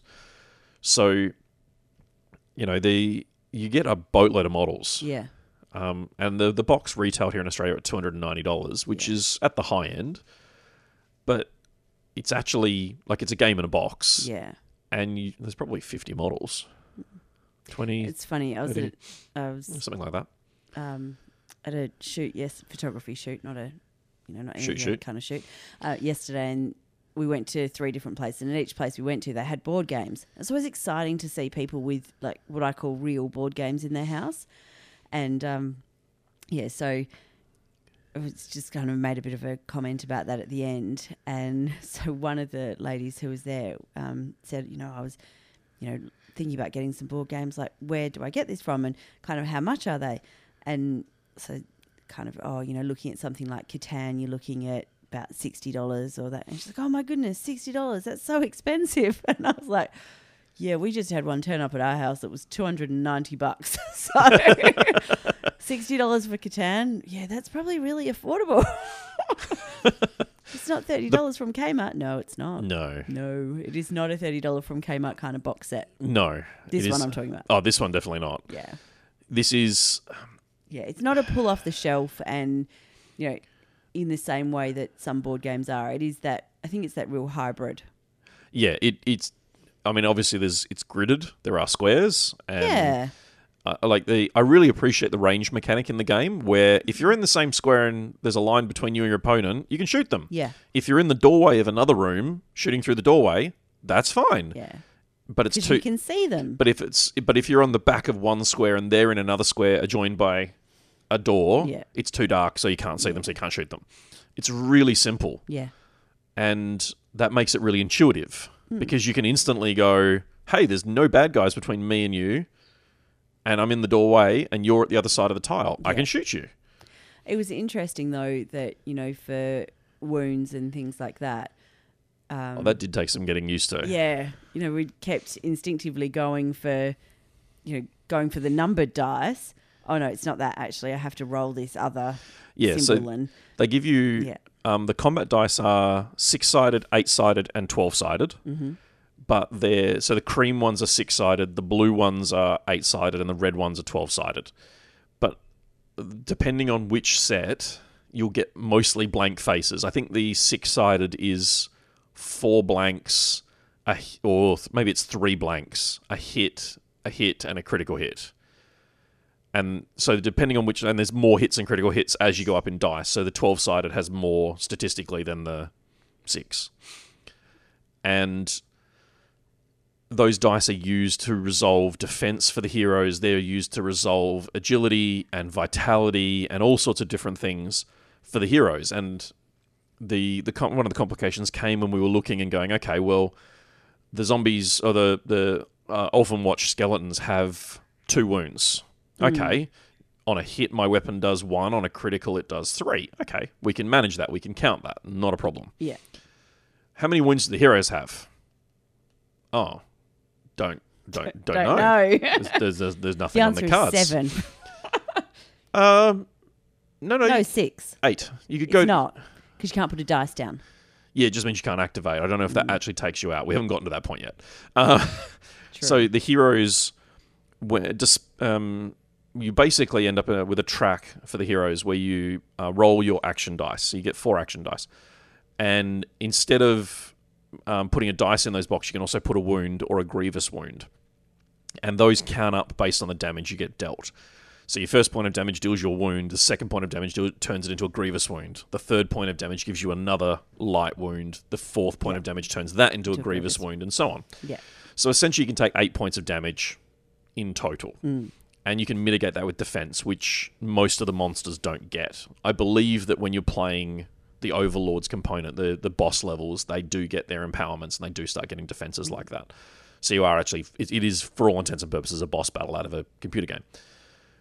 But it does mean that the heroes do feel heroic because, you know, the ogre turning around with his giant mace and smashing a a standard skeleton to bits in a blow feels like what it should happen in Yeah. that sort of movie or that sort of comic book. yeah, And when the um, uh, when the watch captain Halgrim took that first blow from the ogre, it was the ogre like our son went, "Oh no, I, I don't think I can kill him now." and I can't run away.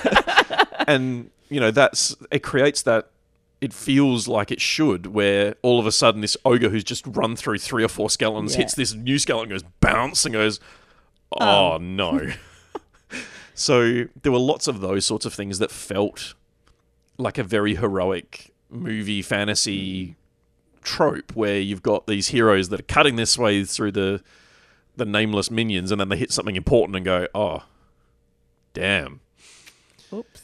So, and even at the end where we started having the, there was a moment where it looked like you were going to be overwhelmed with skeletons, and then there were giant rats, and then, mm. okay, getting through, and then the initiative phase killed you because there was someone blocking the way and you couldn't Yeah, move. yeah.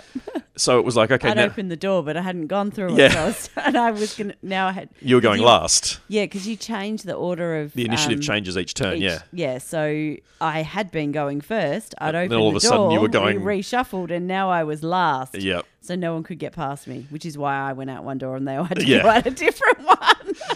But at that moment, it was like, are we about to be overrun? Because Yeah. we've got skeletons coming from one direction, we've got zombies and stuff spawning, and oh no, what? Mm-hmm. And you know, like um, the elf had taken a grievous wound, you'd taken a grievous wound, and we're sort of going, if this continues, this is this is going to end end well." well. like this is this is going to pile up pretty quickly. So it even had that little moment of tension where it was, It was very tense. oh, we have to run away now. Yeah. Like, we have to run away right now. Everyone move as fast as you can that way. Except for me, who went the other way. You're on your own, kids. I'm safe. Good I'm luck. out. Love you. But I think that um, you know that it could have very easily been a game where the heroes just smash face and there's no tension. There's no like I actually appreciate the fact there was actually a genuine moment where one of the characters in the first game could have died. Hmm. Particularly, Playing on easy. well, particularly that Hal, if Halgrim had walked into that room and the ogre hadn't been there, Yeah. Halgrim had the potential to severely hurt the party, even in his basic state. And when everyone kind of saw him spawn, it was like, okay, I'm gonna, I want to go and like our son went, I'm gonna go that way and try and punch him, and everyone went, okay, Good luck. and left him to it. But we did, you know, we had the conversation after. How do people feel about the, you know, the characters that they've chosen, and um, and you know, you asked our son, was he happy with the ogre? Did he want to choose? Did he want to change? And I sort of went, well, no, he can't change. Like we need the ogre. this, this isn't an option anymore. The ogre's in, so we need him. I can definitely see why you would chop and change between characters depending on the missions, because in the hunt missions, objective is just to kill ten bad guys. Yeah. So you might turn around and go, you know what? We're not going to take the healer. We're going to take the sword woman, and we're mm. not going to take, you know, we're going to take full combat orientated Yeah. characters. Are you suggesting that we wouldn't take the dwarf? Oh no, his axe was pretty good. His axe. His was axe pretty was pretty good. It was just that I could I could walk for so my move action was I could walk for three, or, Or- if I chose to take Run. A, you know to run, I, could could, run run, for for three. And that's it. The exploration missions, if you have the dwarf in your party, is going to Slow change. you down. Oh, It's going to change the way you play the game because if you're spawning monsters in the exploration more regularly and the dwarf can't keep up, where the everyone else can run faster, that's going to cause a situation where you could be overrun. So it's going to make you play the game differently. Yeah, but I'm very loyal. Suits the dwarf, and that's uh, like I say, You're really not. What does that suit? Me, hmm. the bad guys. Yeah, yeah, that's true. That's what that suits. yep, what are we talking about here? cool. Yeah, rats, perfect. Look, I get to be the big evil vampires and the the cult of darkness and death and looming destruction. There are a lot of tokens in this box. Yeah, we didn't know I what mean- half of them did. To No, I, mu- I will admit, I when you guys had all gone out for half an hour while I was popping all the bits out of the spru- like the board pieces out of the Yeah. sprues, and I popped all the tokens out, and then went, "What are the all like? I've got fifty tokens with numbers on them. What are these for?" This is for level progression. Cool. Don't need those for this game in a bag. What are these ones? Oh, these are for this. Don't need those in the bag. And I must have culled three quarters of the tokens before the first game because a lot of them are for um, it, f- the problem I have with this game at the moment is it feels like you should leave it set up because the characters progress. yeah, You get you get items, you get experience, you get empowerments and enchantments for your weapons. Um, and at the end of the game, you have to roll on a chart to see what happens for the next game for those party members, and um, you have to keep track of the town's fear and the town's militarization. And as you complete missions, that number changes and moves up and down. And if they ever hit a certain point, you automatically lose the campaign. So by doing a hunt mission, the militarization came down, but the fear went up because the town gets more fearful of the vampire because he starts taking it out on hmm. the town. So if your fear start, both of them start at five, and they can go from zero to ten. If the fear hits ten, you lose. If the hmm. militarization hits ten, you lose. Hmm. Um, so if you do a couple of hunt missions and your fear is suddenly eight or nine, you now have to go into a mission that's going to reduce the fear to help balance it out. So you definitely want to keep track of it game to game, but there's no real mechanic, like there's no notebook or anything in the box Yeah. that lets you do that. I And the- mean, luckily I'm stationary obsessed, and we've got nine bazillion notebooks. Well, I'm thinking now they gave me a bunch of Ziploc bags in the Alright. in the box. And at first I thought it was to keep all the different tokens separated and all the different card sets and everything like that. I'm actually wondering whether they gave me 8. So that at the or 9 would make more sense. So at the end of the game, you put your character card, you put your equipment cards and your empowerments and all those sorts of things into one Ziploc bag and zip it up. And then you put the town card in with the right tokens for the town card and zip it up. I, but even that just feels really difficult to manage. So I feel like you definitely want a notepad, even if it's just a little one, yeah, that sits with the in the box that goes cool. Like there's eight pages for the characters. This is their experience level. This is how many points they have. This is the equipment they have. Da da da da da da. da.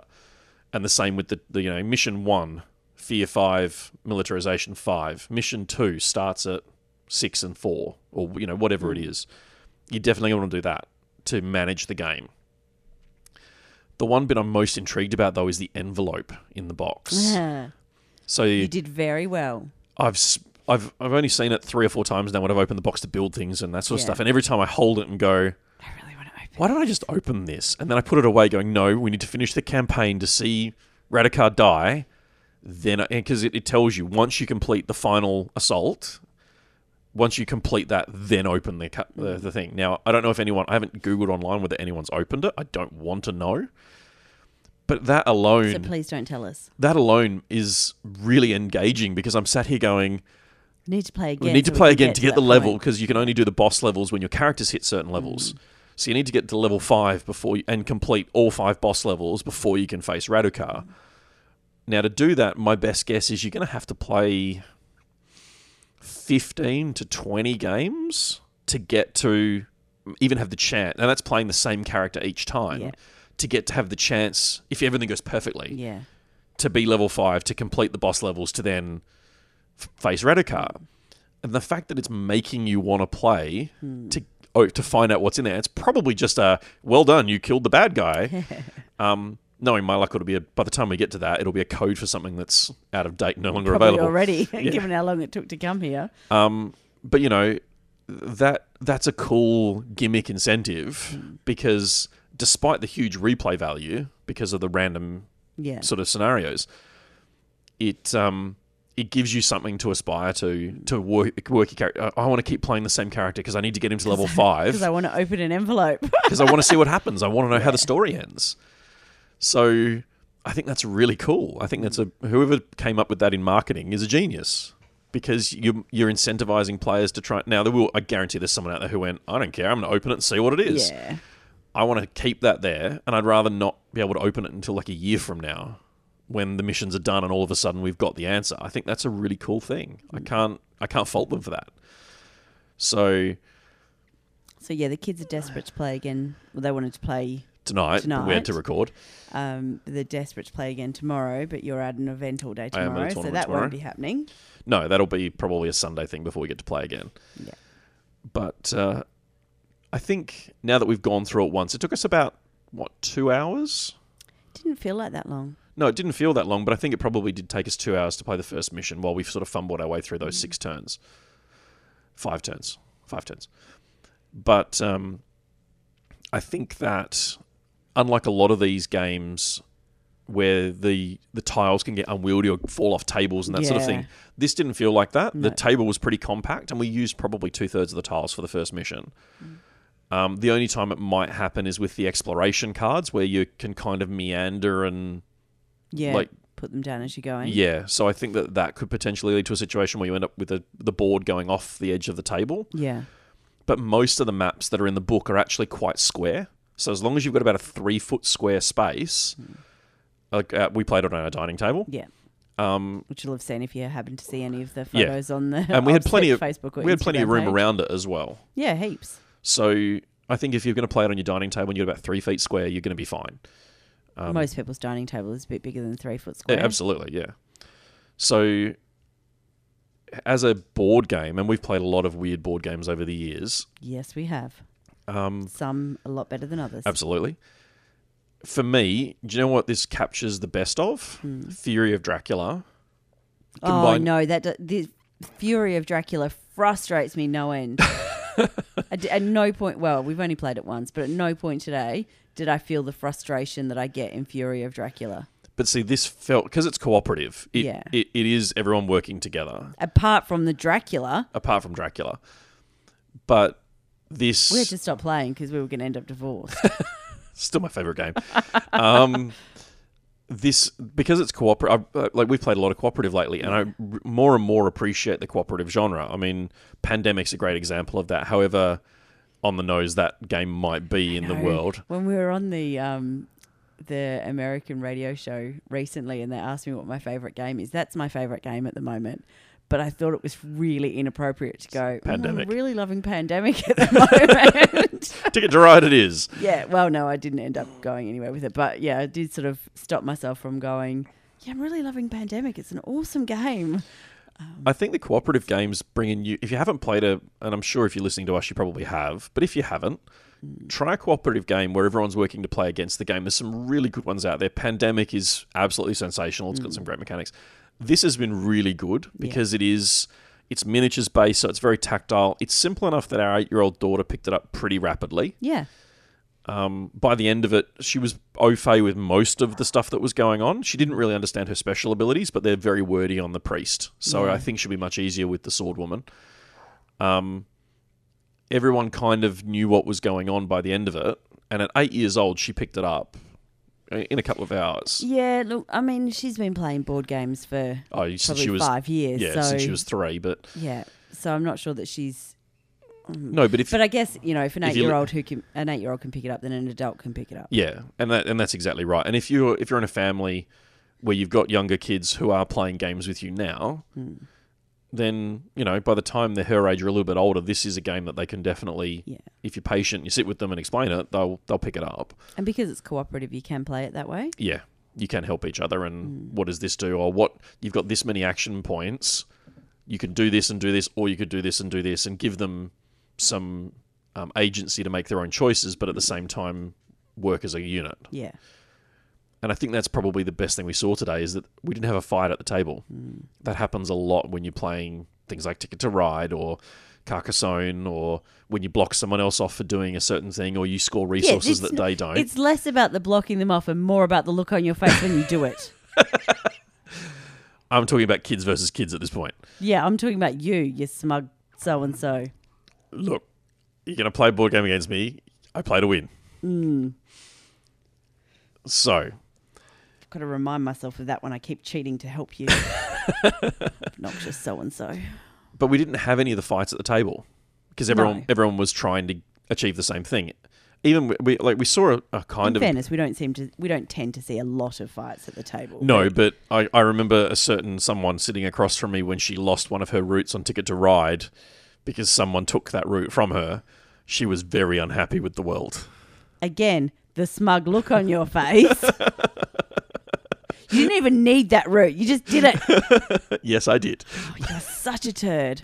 Trying very hard to use good language. My so and so that I was saying before is a word that begins with a P. You can make that up as you uh, you usually fit in listener land. Um, but we didn't have any of that today because everyone was trying to achieve the same thing. Yeah.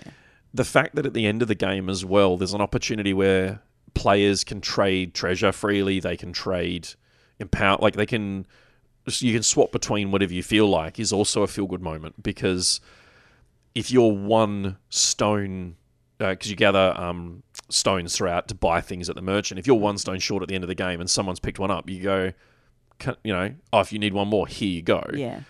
and there's never a moment of I have to play another game before I get that because In all honesty, that's how we play Carcassonne and Ticket to Ride as well. Here, I'll give you this under the table. Shh, don't tell anyone.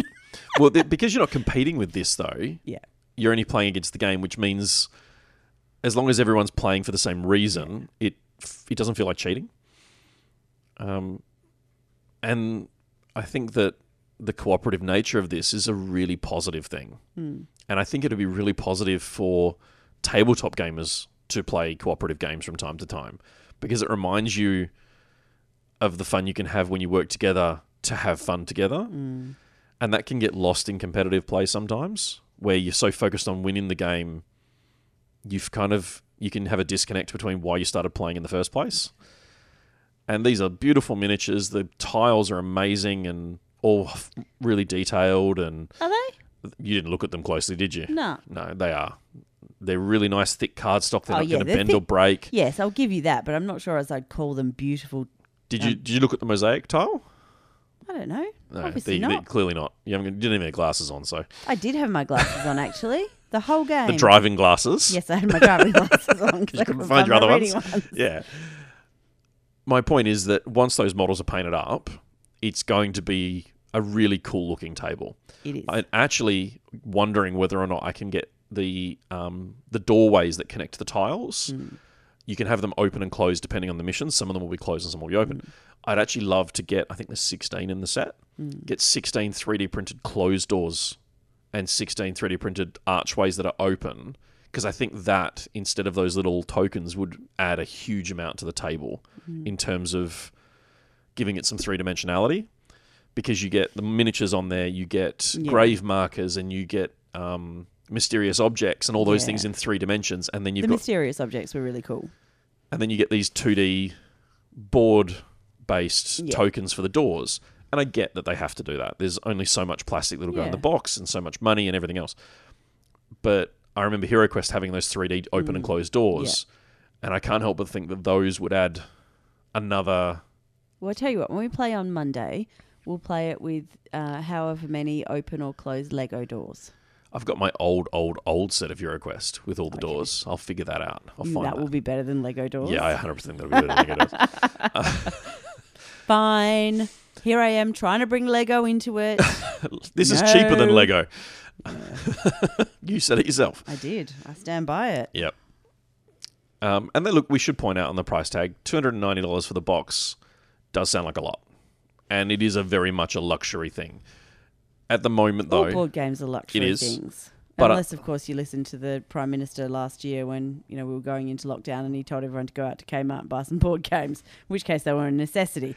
But Yeah. yes, all board games, I think, are a luxury item. but unlike a lot of this sort of game where you have to expansion after expansion after expansion, this is a box in itself. There are no expansions for it. There is no. Yeah.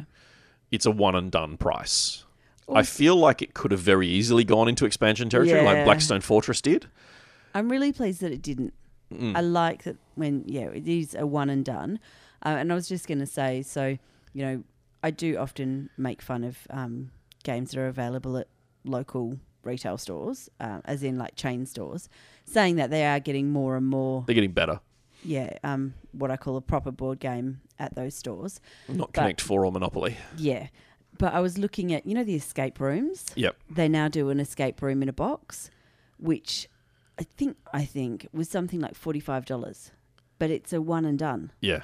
So you're paying forty five dollars for one and done. This game, yeah, okay, yes, it's six times as expensive, um, but it's how many times are you going to use it? Well, like I said, if you actually want to, if you want to do what I've just said and Yeah. play it through properly, to, Which takes to- it down to fifteen dollars a turn. if that, Well- it could be less. Yeah, exactly. But you know, if you're looking at 15, 15 games in order to get there, you're looking at about fifteen dollars each game. Yeah.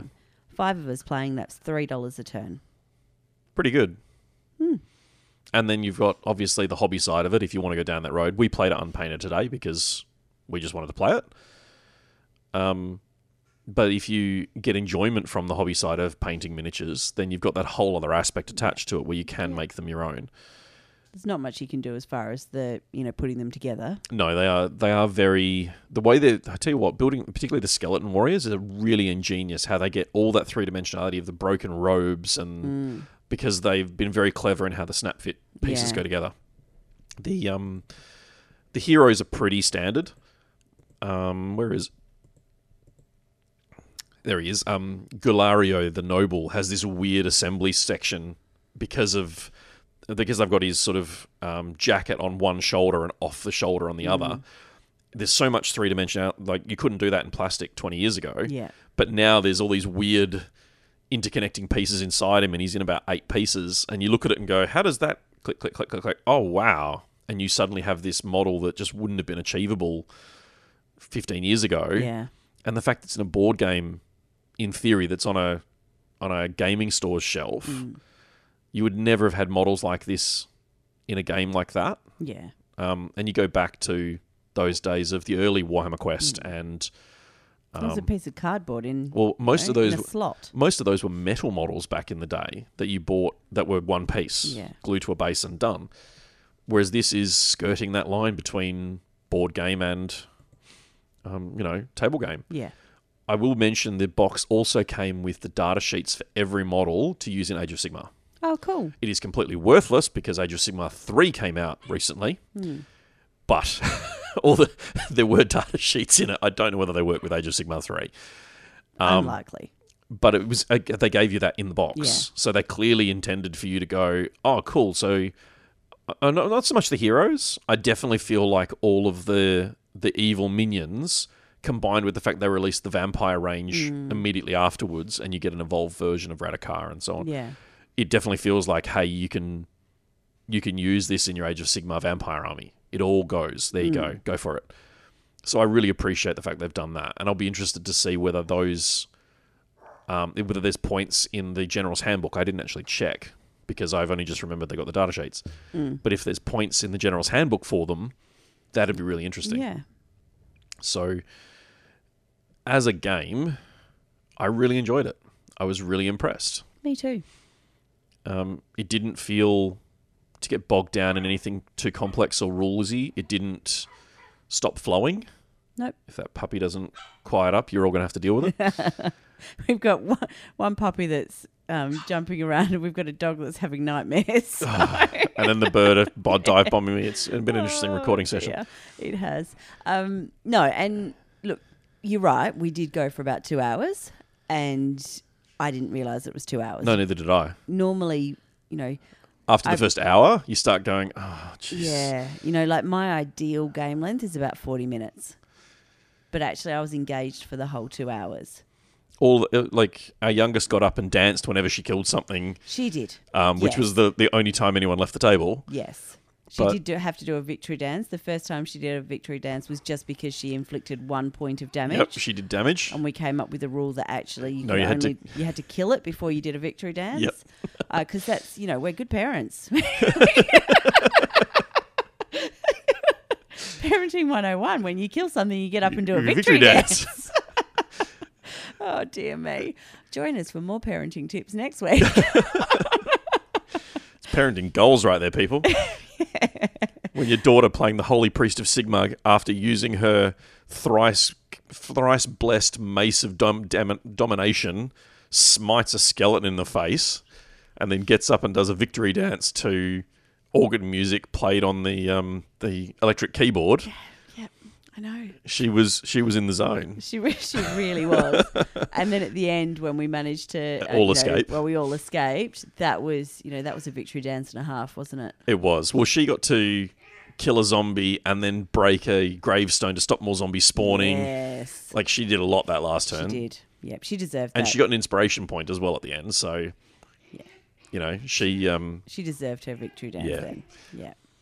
and the fact that we can play it again tomorrow or the day after Mm. with different characters if you want to. Yeah, and we could have done it this afternoon. If we, yeah, You know, if we weren't recording, we would have played again. we yeah. would have played again. So, yeah, it's there's a lot of it that reminds me of the olden days of Hero Quest as a kid, and I'm really hoping that, regardless of what what we get from the new Hero Quest, when that bloody dogs, um, I don't know how much of it's actually been picked up by the mics, but she's she's sat in the corner yapping at us. Um, the Our big dog is on the couch, and he so he's a seventy kilo mastiff, and he's on the couch, and she's a nine hundred gram Japanese chin, which is basically just like a pom pom. yep, And she's trying to jump up at the couch to get him to get down and play, And he's just looking at her going, looking at her "Nah." going, nah. so it's our it's our kids yapping at us trying to play Cursed City again. Mm, yeah, I think the um, I think this is a game that we will play more than like I can I could easily have seen this being a game that we set up, we played once and went, Oh, this is like that was two hundred and ninety dollars that we'll never get back. Well, or two hours of our life we'll the- never get back. Do you remember the Horus Heresy board game I bought you got me years ago as a, a present? Let's say yes. Okay. I think I've I'm played very that generous. I think I've played that twice. It is you are ungrateful. all the look the books that are in it are fantastic. They give you all the history of the Horus Heresy, Siege of Terra, rah, rah. You get very basic miniatures in it, mm. and it's massively complex. Yeah. I mean, stupidly, awkwardly complex. Mm. So that the first playthrough that we have, I ever got was with friends, mm. and we didn't finish the game Yeah. because it got so cumbersome that it would have taken us four, five, six hours to complete, and the rules were just overload. Yeah. The book was, I think the rule book was like 80 pages. 40k doesn't have that. Yeah. Well, it does, but yeah. But you know what I mean? Like it, it none of it felt intuitive. Yeah. This, do I think that the dice with special symbols on them were needed? No. They could have used a standard d6, a standard d8s, and standard d12s, and just instead of putting the one pip The- or two or the yeah, just said on a five plus, on a seven plus, on a six plus, whatever number. Yeah. They could have done that. But you know what? Especially because they used four plus somewhere else. For the uh, active for the actions, you have Yeah. to use the. The dice. The dice, plus. yeah. Yeah. So they could have done that with the all the combat dice and all the Mm, yeah. uh, action rec- action. Uh, uh, they call them combat dice, but they're used for um, resolving actions. Yeah. But at the same time, having now played the game, I appreciate that there are symbols. Because for someone who isn't a gamer who's Yeah, used to looking for simple. looking for threes or looking for fives or whatever, you go, cool, if I get a pip, I hit. Yeah. If I get two pips, it's a critical. And that's that made it like we said, the eight year old went, Cool, I'm looking for I'm looking for black two. dots. As long as I get black dots, something good happens. If I don't get black dots, I cry. something bad happens or nothing happens. well, nothing happens. happens. Yeah. Sometimes But something bad turn, happens. something bad's going to happen. So it felt it didn't feel like you needed a maths degree to figure it out. It didn't feel And I think because of the way that it is, it's almost like a slow grow kind of thing. You know, you're learning it. You start nice and easy, and then it gets harder as you're developing more skills and as you're learning the game. So, Yeah. you know, for me coming in brand new, it felt doable. It's not like I went into something that felt stupidly complex that seasoned gamers couldn't finish. Well, I, I've played some fairly heavy, high end board games over the years, and the Horus Heresy one broke me. I couldn't. Yeah. I would have to sit down and lay it all out and play it by myself for hours to figure it out. This we set up and played in a couple of hours, and everyone wants to have another go at it. Yeah. And I think as well, you know, for some of the board when we've had board game nights with friends, off you know, we did this today at lunchtime till two o'clock in the afternoon and we were playing with our children. So very different. But when we play board games with friends, often it's, you know, we have a couple of drinks and have a bit of a laugh and a chat and that kind of thing. And there are some games that you think, okay, well, we can't start drinking until after we finish this game because we need everybody needs all of their wits about them Yep. and you need to stay sober for three weeks beforehand, you know, that kind of thing. Whereas this one, it does feel like you could probably have a social drink while you were doing it as well. There's definitely elements of other games in it as well. So if you aren't a brand new novice, Mm. there are parts of like the activation dice thing straight out of Blackstone Fortress. Now I'm sure it's been used somewhere else prior to Mm. That. Um, but even that component of it, you roll four dice at the start of the turn, you put them on your card in the four dot spaces, Mm. Yeah. and you know that if I want to use, I have to use it. Uh, if I want to walk, I have to use at least one dice with a one or higher on it. Mm. Doesn't matter what I roll. Like I can roll four ones and I can move four times. Yeah. Mm. Like you know, you're always going to be able to do something with those dice. You can always do something. Yeah. And the fact they give you that pool of um, destiny dice as well, Mm. the black dice that you, the leader rolls at the start of the turn, you get a pool of dice. Yeah. If you roll unique numbers, you put them in the destiny pool. Any doubles or triples or anything else Come out. come out. Unless your leader happens to roll a one on the. Um, and then you don't get destiny you dice don't at get all destiny on the event on the event. When you really, really needed them. Yep. Thanks, child. So um, y- you know, it, it- I was there even going, I don't think you rolled that right. Did that land straight? we were using a dice tray, which, by the way, I didn't. I have never seen the appeal of dice tray before. I will today. never play a game without dice tray again. Well, I'm not just saying that because we sell them. but- I'm I'm going to get because we've got a we've probably still got a couple of dozen of the obsec ones. Mm. I'm actually going to go and get four of them. I'll get five of them actually, Yeah. and I'll put them in the box. Yeah. So that every player gets their own Yeah, dice we were tray. passing one dice tray around between us, and in between, like you kind of go, "Oh, I can't be bothered waiting for it. I'll just roll it." No, I'm not rolling on a table again. No, because it contains it, it stops Yeah. The noise, and it gives you a result immediately. So Yeah. There you go. So sadly, you know, he did roll it in a dice tray, so there was no way that it wasn't flat. it flat. wasn't flat, and it was actually a, Yeah. a one. But anyway, so sorry, Destiny dice. So those destiny dice also mean that if you have rolled really low and you can't do anything particularly spectacular, and most of the characters will fight on a two plus and move on a one plus and mm. that sort of thing. So it's going to be super rare mm. unless you're critically wounded, like you've taken two or three grievous wounds and you're rolling, roll, only rolling a couple of dice, mm. so that you're only getting a couple of actions, and then suddenly you roll a pair of ones and you go, oh great. At yeah, least, but still, most of us had something that we could do on a one. yeah. Well, everyone can walk on a one. Everyone can walk on a one, but there were, uh, you know, often melee that you can do on a one as Yeah. well. Ones or twos generally. Some of the character, like the wizard, I think only does it on twos, Hmm. and um, his gaze of death is only on a four, and that sort of thing. But uh, if you do end up in a situation where you need to do something that you can't do because of your terrible roll, Yeah. the destiny dice are always- there that you, you can- generally you'll have a dice there that you can use if you Yeah. desperately need to achieve something. Or Um, you desperately need to run away. Yes, or you desperately need to get from one end of the board to the other to get off the table. yes. So it does sound like we've we've kind of meandered through this. We've not really given any direction. Mm, That's very unlike us. It is.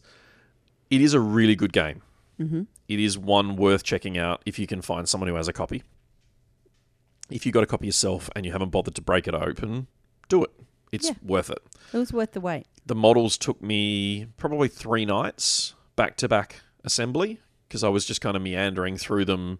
I did them logically, of course. I did all my best favorite models first and then had to slog my way through the skeletons and zombies at the end. When reality says start with the minions, which are the easy ones, and then do the good models last, the instruction manual starts with the good models first. So, Well, I think that could go either way. Sometimes start with the good models while you've got your concentration at its highest. Or other times start with the easy models so that you can practice and learn and then build up your skills to the harder ones. yeah, look, that's true. So, you know, you've got the skills. You were doing it while your concentration was at its highest. You, hmm. cho- you chose well. Good work. I just wanted to build the Gold cool models. star for you. Yeah, I know that. And look, you know what? I didn't even start with the first model. You know what I started with? The errata. Because it was a separate sprue with the ogre and the dwarf on it. And I wanted to clear the sprue. So if I lost the errata, It was all good. it was all fine. so I cleared sprue after sprue after sprue after sprue after Mm. What I should have done, though, when I'd done the characters was go to the monsters and Yeah. Mm. do the sort of the minions first, to then work towards the vampires. Because by the time I'd built the vampires, I was looking at 10 skeletons and 10 zombies and six giant rats and six bat swarms and all the two or three piece pieces that were just going to be cumbersome to clip off and clean. Yeah. I just kind of went, oh, I don't want to do this. All right, let's just keep doing it. Let's do it. Let's do it. So, yeah, look, the. Um, yeah, our son did text me and go, he hasn't even cleaned these models. Has he not? That's interesting. I did so every Yeah. single model. yeah, you Um, have now, not when he was texting. No, there was a. The, the, I did look at the zombies and go, I'm just going to cut these off and stick them together, and then, yeah, went over them with the knife properly. But it's um, it's interesting because I'd built the Age of Sigmar Dominion models prior to that, which are also snap fit, and the Cursed City ones. Obviously, the Cursed City models came out before Dominion, Yeah. but I imagine the production timing on both of those boxes would have been pretty pretty similar eh, because they're not that far apart. Um, the Cursed City models came together, generally speaking, easier than the Dominion ones, hmm. despite being snap fit and Yeah. everything else. The Dominion ones probably needed more cleanup than Yeah. the Cursed City did, just because of the way they'd put the, the Yeah. sprue marks and that sort of thing on them. But detail wise, I don't think there's any difference. I think they're pretty comparable. Yeah, I'd say the same. These are these aren't board game pieces. These are tabletop miniatures in a board game. which is really good. I'm hmm. glad we like. Uh, I don't think you've ever seen Hero the original Hero Quest miniatures. Um, they were done. The K- Hero Quest was done by Milton Bradley in conjunction with Games Workshop. The miniatures were single piece plastics. The only model that was multi part was the Gargoyle, who was in two pieces, three pieces: his head, his wings, and his body. And in my my ten year old brain thought they were amazing.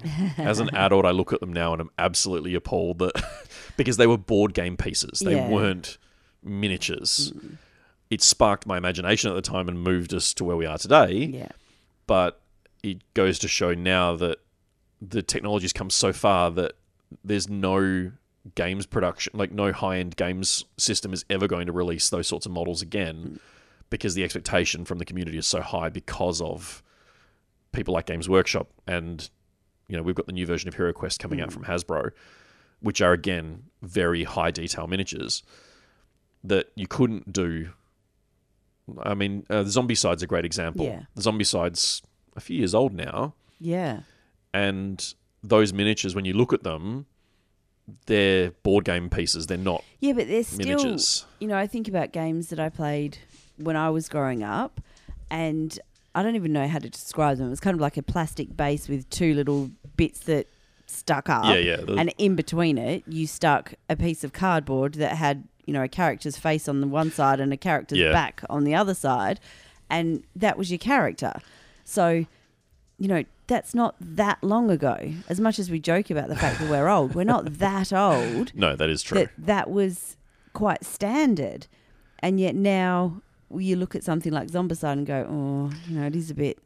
It doesn't really match up, does it? No. So there, I've just got a, a very grainy photo, but a photo nonetheless of the original HeroQuest Mm. Yeah. miniatures. They're on rectangular bases, which are attached to the miniature, and they're not hugely detailed. No. They're you can tell what they are. There's the barbarian with the big sword, and the wizard, and the elf, and the dwarf, and the goblin, and the orc, and Mm. so on and so forth. And then when I grab, so I've got a, uh, a photo here of the painted versions of the four characters and a couple of non-models. But you know, as a painter, if you were skilled enough, you could put eyes on them and you could detail them. Yeah. As a child, I painted these with um, Tamiya oil paints. So they're never being stripped because whatever strips that paint will melt the plastic underneath. Um, and you know they're a, um, I suppose, a piece of my history when it comes to painting.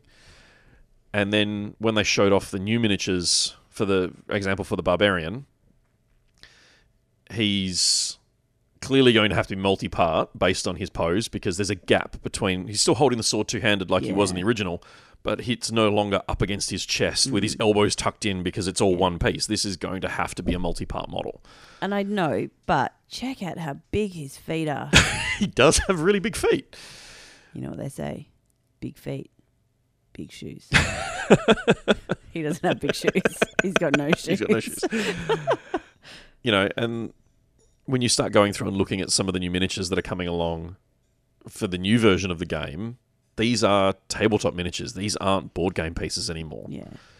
And that's What on earth is she wearing? Her? She's going out for a picnic? she's a druid. This is one of the new characters from HeroQuest. Yeah, it's not what I would have expected for a druid. She looks like she's gone out for a picnic. She's got shorts and a jumper on. So I'm, um, and Cursed City kind of reminded me a bit of HeroQuest. Yeah. Because unbeknownst to me back then, HeroQuest, you did have a dungeon master who kind of ran the monsters and that mm. sort of thing, but ultimately.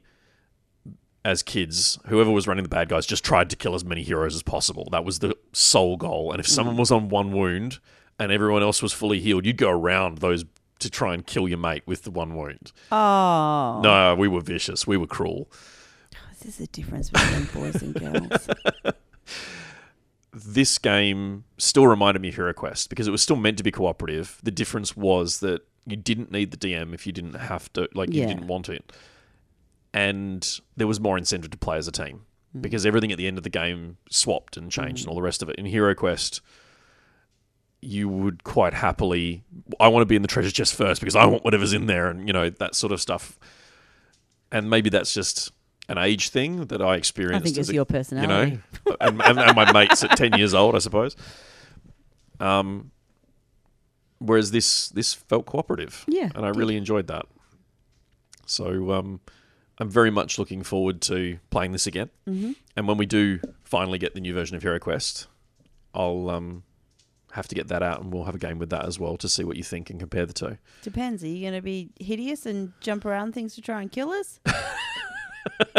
you're not selling it. Well, it depends. I don't know what the new rules are like, whether they've got cooperative in it or whether they've got um, monster reactions or anything. I don't know what they've done. I backed it because it's HeroQuest. Um, you know, we'll see. And if they do release expansions for Cursed City, I expect it would have only mainly been heroes and Yeah. that sort of little stuff like they did with the Ambull and that sort of thing with um, uh, Blackstone Fortress, which is all now discontinued, which was part of the Warhammer Quest series, which is a bit disappointing. I've just seen Warhammer Quest Cursed City on Amazon for four hundred and thirty-two dollars. Oh, see, we got a bargain. Technically, I suppose we did. Keep t- oh, and it's plus thirty-five dollars delivery, so it's nearly five hundred dollars. Is it worth five hundred dollars? We've only played it once. It's too early. to. Yeah, I, I'm I'm not convinced that it actually Yeah. would be. Um, you know, it's yeah, it's it's a rough one. It is. It, so looking at the description on Amazon, it says um, cooperative, solo, or up to or with up to three friends. Um, unpainted miniatures requiring assembly. Um, two to three hours per session, ages twelve plus. Well, you know, twelve plus or eight. Yeah, she got into it. Yeah. So if you do have a copy of Warhammer Quest, break it out, have a play. It's definitely worth trying. Um, I'm going to watch the Learn to Play video, which is on the Cursed City website. There will be a link in the show notes if you want to go and watch that video as well. I can't tell you whether it's worth watching. No, because we haven't watched, we haven't watched it, Um, but it is worth getting through. Um, follow through. The rulebook has how to play your first game, how to set it all up, what all the tokens are, all that sort of stuff, and play through it. And let, let us know what you think. Who's your favorite character? How did you go? Have you died yet? Um, if you have finished it, please don't spoil what's in the envelope. If you've opened it before you've even finished it, we really want to keep that as a surprise. So Luke on um, our Facebook page was saying that he has played it and he's got a um, what did he say? Oh, he had like a, uh character tracker. Yeah, dashboard. Yeah, That'd be the word, wouldn't it? Um, so I'm really interested to see what the dashboard looks like. I'm imagining that um, it's to help you maintain all that sort of character in between game stuff. So I haven't even looked and delved into that what's available from the community at that point. But it's definitely worth, I suppose, having a look around to see what there is. Yeah. Um, now, the other thing which we'll finish this segment up with before we come um, to close this off, we were talking about doing, um, I suppose, like an RPG session with Cursed City and recording it. So, getting the models to a table ready standard or better, and then putting a camera in front of the table with the four of you, so that our three children plus you, with me pseudo DMing it, running the bad guys and managing the score and all that sort of stuff, and recording it and putting it on YouTube. And we'd love to know if that's something you guys would be interested in watching. Watching the series as the characters go up in levels, we can put some um, some animations and stuff to show characters going when they've gone up levels and um, when they've um, hit their path to glory and become um, uh, inspired because they uh, like Warhammer um, Underworlds. They can become inspired in this game. So I like to think I was really quite inspiring today. by running away Oh, you know, or waddling away. just in general, I think I'm quite inspirational. so and we did talk about doing you know just like one or maybe two games a month um, probably one a month because by the time it's played recorded and then edited and put together it'd be one game a month. And you can watch the characters go through gain levels get relics and items and that sort of stuff. Um, one camera at the game it's, well, at the table itself and then one at the players. So we can alternate between the two views so you can see what's going on at the table and you can watch the reactions and responses of the players. Is that something you'd like to watch? And we'd love to hear if it is, because then we would love to play through the campaign and show you our experience with it. Um, Did a few practice games first. yeah, we're going to do a few practice and obviously get some paint on the models first, but it's something we were talking about doing and playing it through from the very first game, um, and which we'll play the same scenario we did today, which is the first mission, the hunt, and all the way through to trying to kill Radukar the wolf.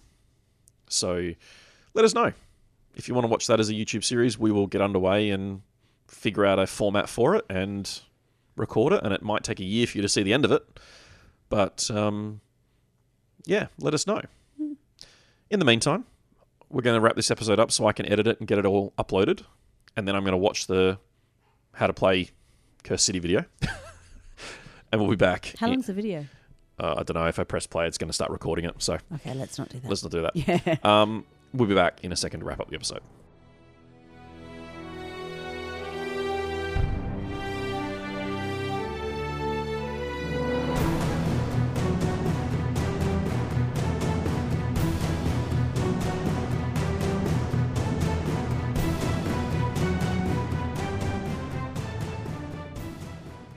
There is nothing quite like wrestling with a puppy while you're trying to record these videos. Hmm, It's tricky, isn't it? This isn't a video, just so you know. It's just that's, audio. that's how distracted I am with this lovely little dog. Hmm. Darling thing that's yapped all through the topic. Not all through, Mostly. mostly. So, to wrap this episode up, you mentioned earlier that I'm going to a tournament tomorrow. you are. Uh, that is Exterminatus, run by the Toy Soldier Cartel. Yes, it is. Uh, it's four games. Mm-hmm. I thought it was only three. I'm going to be dead tomorrow. it's going to be so bad. Um, teach me to read things. Like a player's pack. I was about to say that. Imagine if there was like a place where all the information about the event was put and a player could read it in advance and know what was coming up. Wouldn't that be amazing? Groundbreaking, even. it would be. It would be. Now, imagine a world in which the players actually them. read, that document. That would be groundbreaking. Look, I read the text message that Courtney sent me, which was, "Can you bring six tubs of OTP terrain?" So I did that. They're in the car. Um, Do we have six tubs of OTP terrain? yeah, yeah. Okay. Um, I'm also going to bring our new neoprene craters for everyone to have a look at because the Bunbury people have seen it, Perth people haven't. Ah, they've So seen my amazing video. they have, but we're going to have them there so you can have a good look at them in person and try them out. Um, I'm running my Drukhari Beast list tomorrow, so I've got a bunch of Razorwing flocks and Clawed Fiends to table ready. So we're going to try them out tomorrow. Is that what you wanted to be running? No, No. That's- And why, didn't you change it? um, because I had to build six pain engines and then paint six pain engines and ten Wracks and six grotesques in the time And how much time was there? a week. Instead, I built Cursed City. The answer was plenty. No, the answer was, not plenty. but no, that's a that's just a list for another day now. Hmm. I'm res- wrestling with the dog, and Emma's giving me these faces. Because she's huge to be wrestling She's, with. she's trying to get on the floor, and she's bothered the other dogs enough for tonight. Um, so yeah, we've got that tomorrow, mm-hmm. and then we move into the first of August, which is Winter Assault, which tickets are on sale on the OBSEC website right now. And we're also. We've also got um, Bolt Action Dueling Aces happening on that weekend, and Charity Hammer is also going to happen that weekend. yes. So that is our, our son's first event as well. Yep. So on Sunday, he wants to play a game of 40k as well Mm-hmm. at 2,000 points. So we're going to finally get this mat sorted from Whaling Utani Mm-hmm. and um, try and get that game in as well as Cursed City. So it's going to be a busy day of games on Sunday. Hmm. And I've got to do shopping for school when they go back. Although I can do that Monday. Yeah. And then straight after that, we hit WATC. Not till September, and not till the 10th and 11th of September. That's like eight weeks away. Yes, eight whole weeks away. That's why I'm, I've got a pile of uh, MDF terrain from Amazing Forge around me at the moment that I've been messing around with, starting to build, and got to go to Bunnings get some paint. We're doing that on Sunday as well. No, that'll be Monday now. Got to play games. We'll see how Sunday goes. So yeah, we're now heading into the tail end of the the year with tournaments for us. It is July. Second half of the year, and we go Yeah, back it's to the back. second half of the year, not the tail end. It it is. feels- It is July, and it is the 16th of July. I'm just going to say Winter Assault WATC doubles Spring Invasion Masters back to back to back to back to back to back to back. There's eight weeks between now and WATC. Doesn't feel like it. We've got plenty of time. We just need to breathe. If anyone wants to help us and build and paint a table of terrain, let us know. Um, we will supply the models. We will supply everything. You just, if you want to come around and help me do it, on a weekend or after work one day, or if you've got some time off During off. work, if you happen to be a, um, you know, have an unusual working, We're going to have a whole bunch of. MDF terrain to build and paint, and um, any help is much appreciated. Mhm. Uh, if you're a patron of ours, um, we shared you can paint twice as much. we sh- we you are some so lucky. we shared some sample terrain layouts that I've been dabbling with over the last few weeks for tournaments, specifically WATC. There's a light, a medium, and a heavy, but they'll also translate into standard tournaments. Um, I've also given them to a couple of the teams in Perth as well. If you're interested in having a look at them and testing them out, hit us up and let us know, and we'll supply it. Um, we'll take that feedback on over the next couple of weeks and then finalize it um, so that we can publish it before WATC. Um, in the meantime, though, I think that's it for today. You got anything? I'm just thinking. As you reminded me, this isn't video, so you need to come up with a noise of some sort to tell us you're thinking. Dun, dun, dun, dun, I was just going to make that exact dun, same thing. dun, I can't dun, think dun, and make that dun, noise. Dun, dun, dun, dun, dun, dun, Okay, stop. I can't think. Um, have I got anything? No, I think we've covered everything. We're at 22 teams for WATC now. Yes. Uh, So- 20, 21 paid. The 22nd is in the system, Yeah. but they've just found out one of their team members has had to drop. Ah, I have given him six names of people who were ready to join the team, step up. so we should have 22. Yeah. However, with all the lockdowns happening over East at the Yeah, we may moment, I with- don't know what that's going to mean for our Victorian and Queenslanders who are meant to be coming and joining us. Mm. And we've still got eight weeks. yeah, we've still got some time in between now and then, but um, that is something that's sort of sitting in the back of my mind that might be an issue.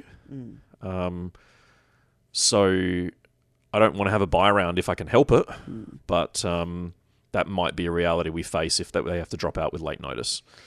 Saying There that, are still some teams out there who haven't signed that's up. exactly what I was just going to say. speaking to um, Kurgan at Games Workshop or Warhammer in Joondalup, hmm and he said they might be able to put another team together up there. They're working on that at the moment, so Yeah. So I think we'll got, see. we've got Twenty to 20, 20 to twenty-four is the number we'll end up with. Yeah, so was, that's pretty much what I was going to say. We've still got a couple of spaces left, and we really would like to see another couple of teams in there so that we can, I guess, go one better than last year. Yeah. Look, one hundred and twenty to one hundred and forty-four players. 160 ish. We are going to have the extra rooms booked as well, so Mhm. we are going to have plenty of space. Yep. So um, I haven't quite worked out how we're getting the tables yet, but we'll. no, one, one step at a time. Yeah. Um, the extra terrain's been ordered, so that's all good as well. hmm So uh, most of the players are doing really well, but if you're in the bottom, however many teams, you will be playing sitting on the floor. Sticky tape marking out the tables. No, no, we've got the boards. We just don't have No, the I tables don't. to We put. don't. We don't have enough boards. It's going to be easier to buy boards than it is to buy tables. That's true. so we can give you boards. You just might have to sit on the floor. Look- which, quite honestly, at the end of the um, the This- end of the event, being on the floor might be preferable. This might actually be the first event where we have to pay more and hire Friday night. we'll see how we go. Yeah, we'll work that one out. Mhm. At the moment, as long as it doesn't flood, that's the first. Oh God, don't even say it. after we had to cancel the first charity hammer and move it, the um, the flooding. Uh, they had three venues out of the twelve or something. They managed flood over that Mm. period, and the oval that's attached to our Kelmscott venue that we normally run at for WATC, if you've been there before, was apparently an inch deep in water. So the it was a massive quagmire. the oval was an inch deep in water for Kelmscott, but also down at the bottom. So The um, river at the bottom of the hill, was all the way up to the pagoda. So yeah, it had blown its banks and it was everywhere. yeah, Yeah. um, it was. We don't, you know, we don't get much rain. We had 60 mils in like an hour or something. It was Yeah. ridiculous. The drains here just they're just not They- made for it. no, they you didn't You don't get it very often. No. So um, when it does happen, it's a bit, you know, it was it was noteworthy for us. Yeah. But uh, Apparently, they don't make roofs to withstand it either. no, the amount of people who in new houses, I mean, we had a couple of leaks, but we, I know people in new houses who had massive leaks, and it was like, holy crap. And when they got on the roof, they couldn't find anything, and it was just because the gutters got so full so fast, quickly, they just didn't in. handle it. Yeah. So it is what it is. Hmm. We're done for today. Thank you for joining us on our meander through Cursed City. We'd really love to know if you guys were interested in watching a series of us playing through the campaign to try and kill the Wolf King. And um, I have another thought kicking around in the back of my head for that series if people are interested in watching it. And if that does eventuate and people are keen to see it happen, then I'll throw the second curveball in and um, we'll announce that on the next episode. In the meantime, we're done. Happy gaming, everyone.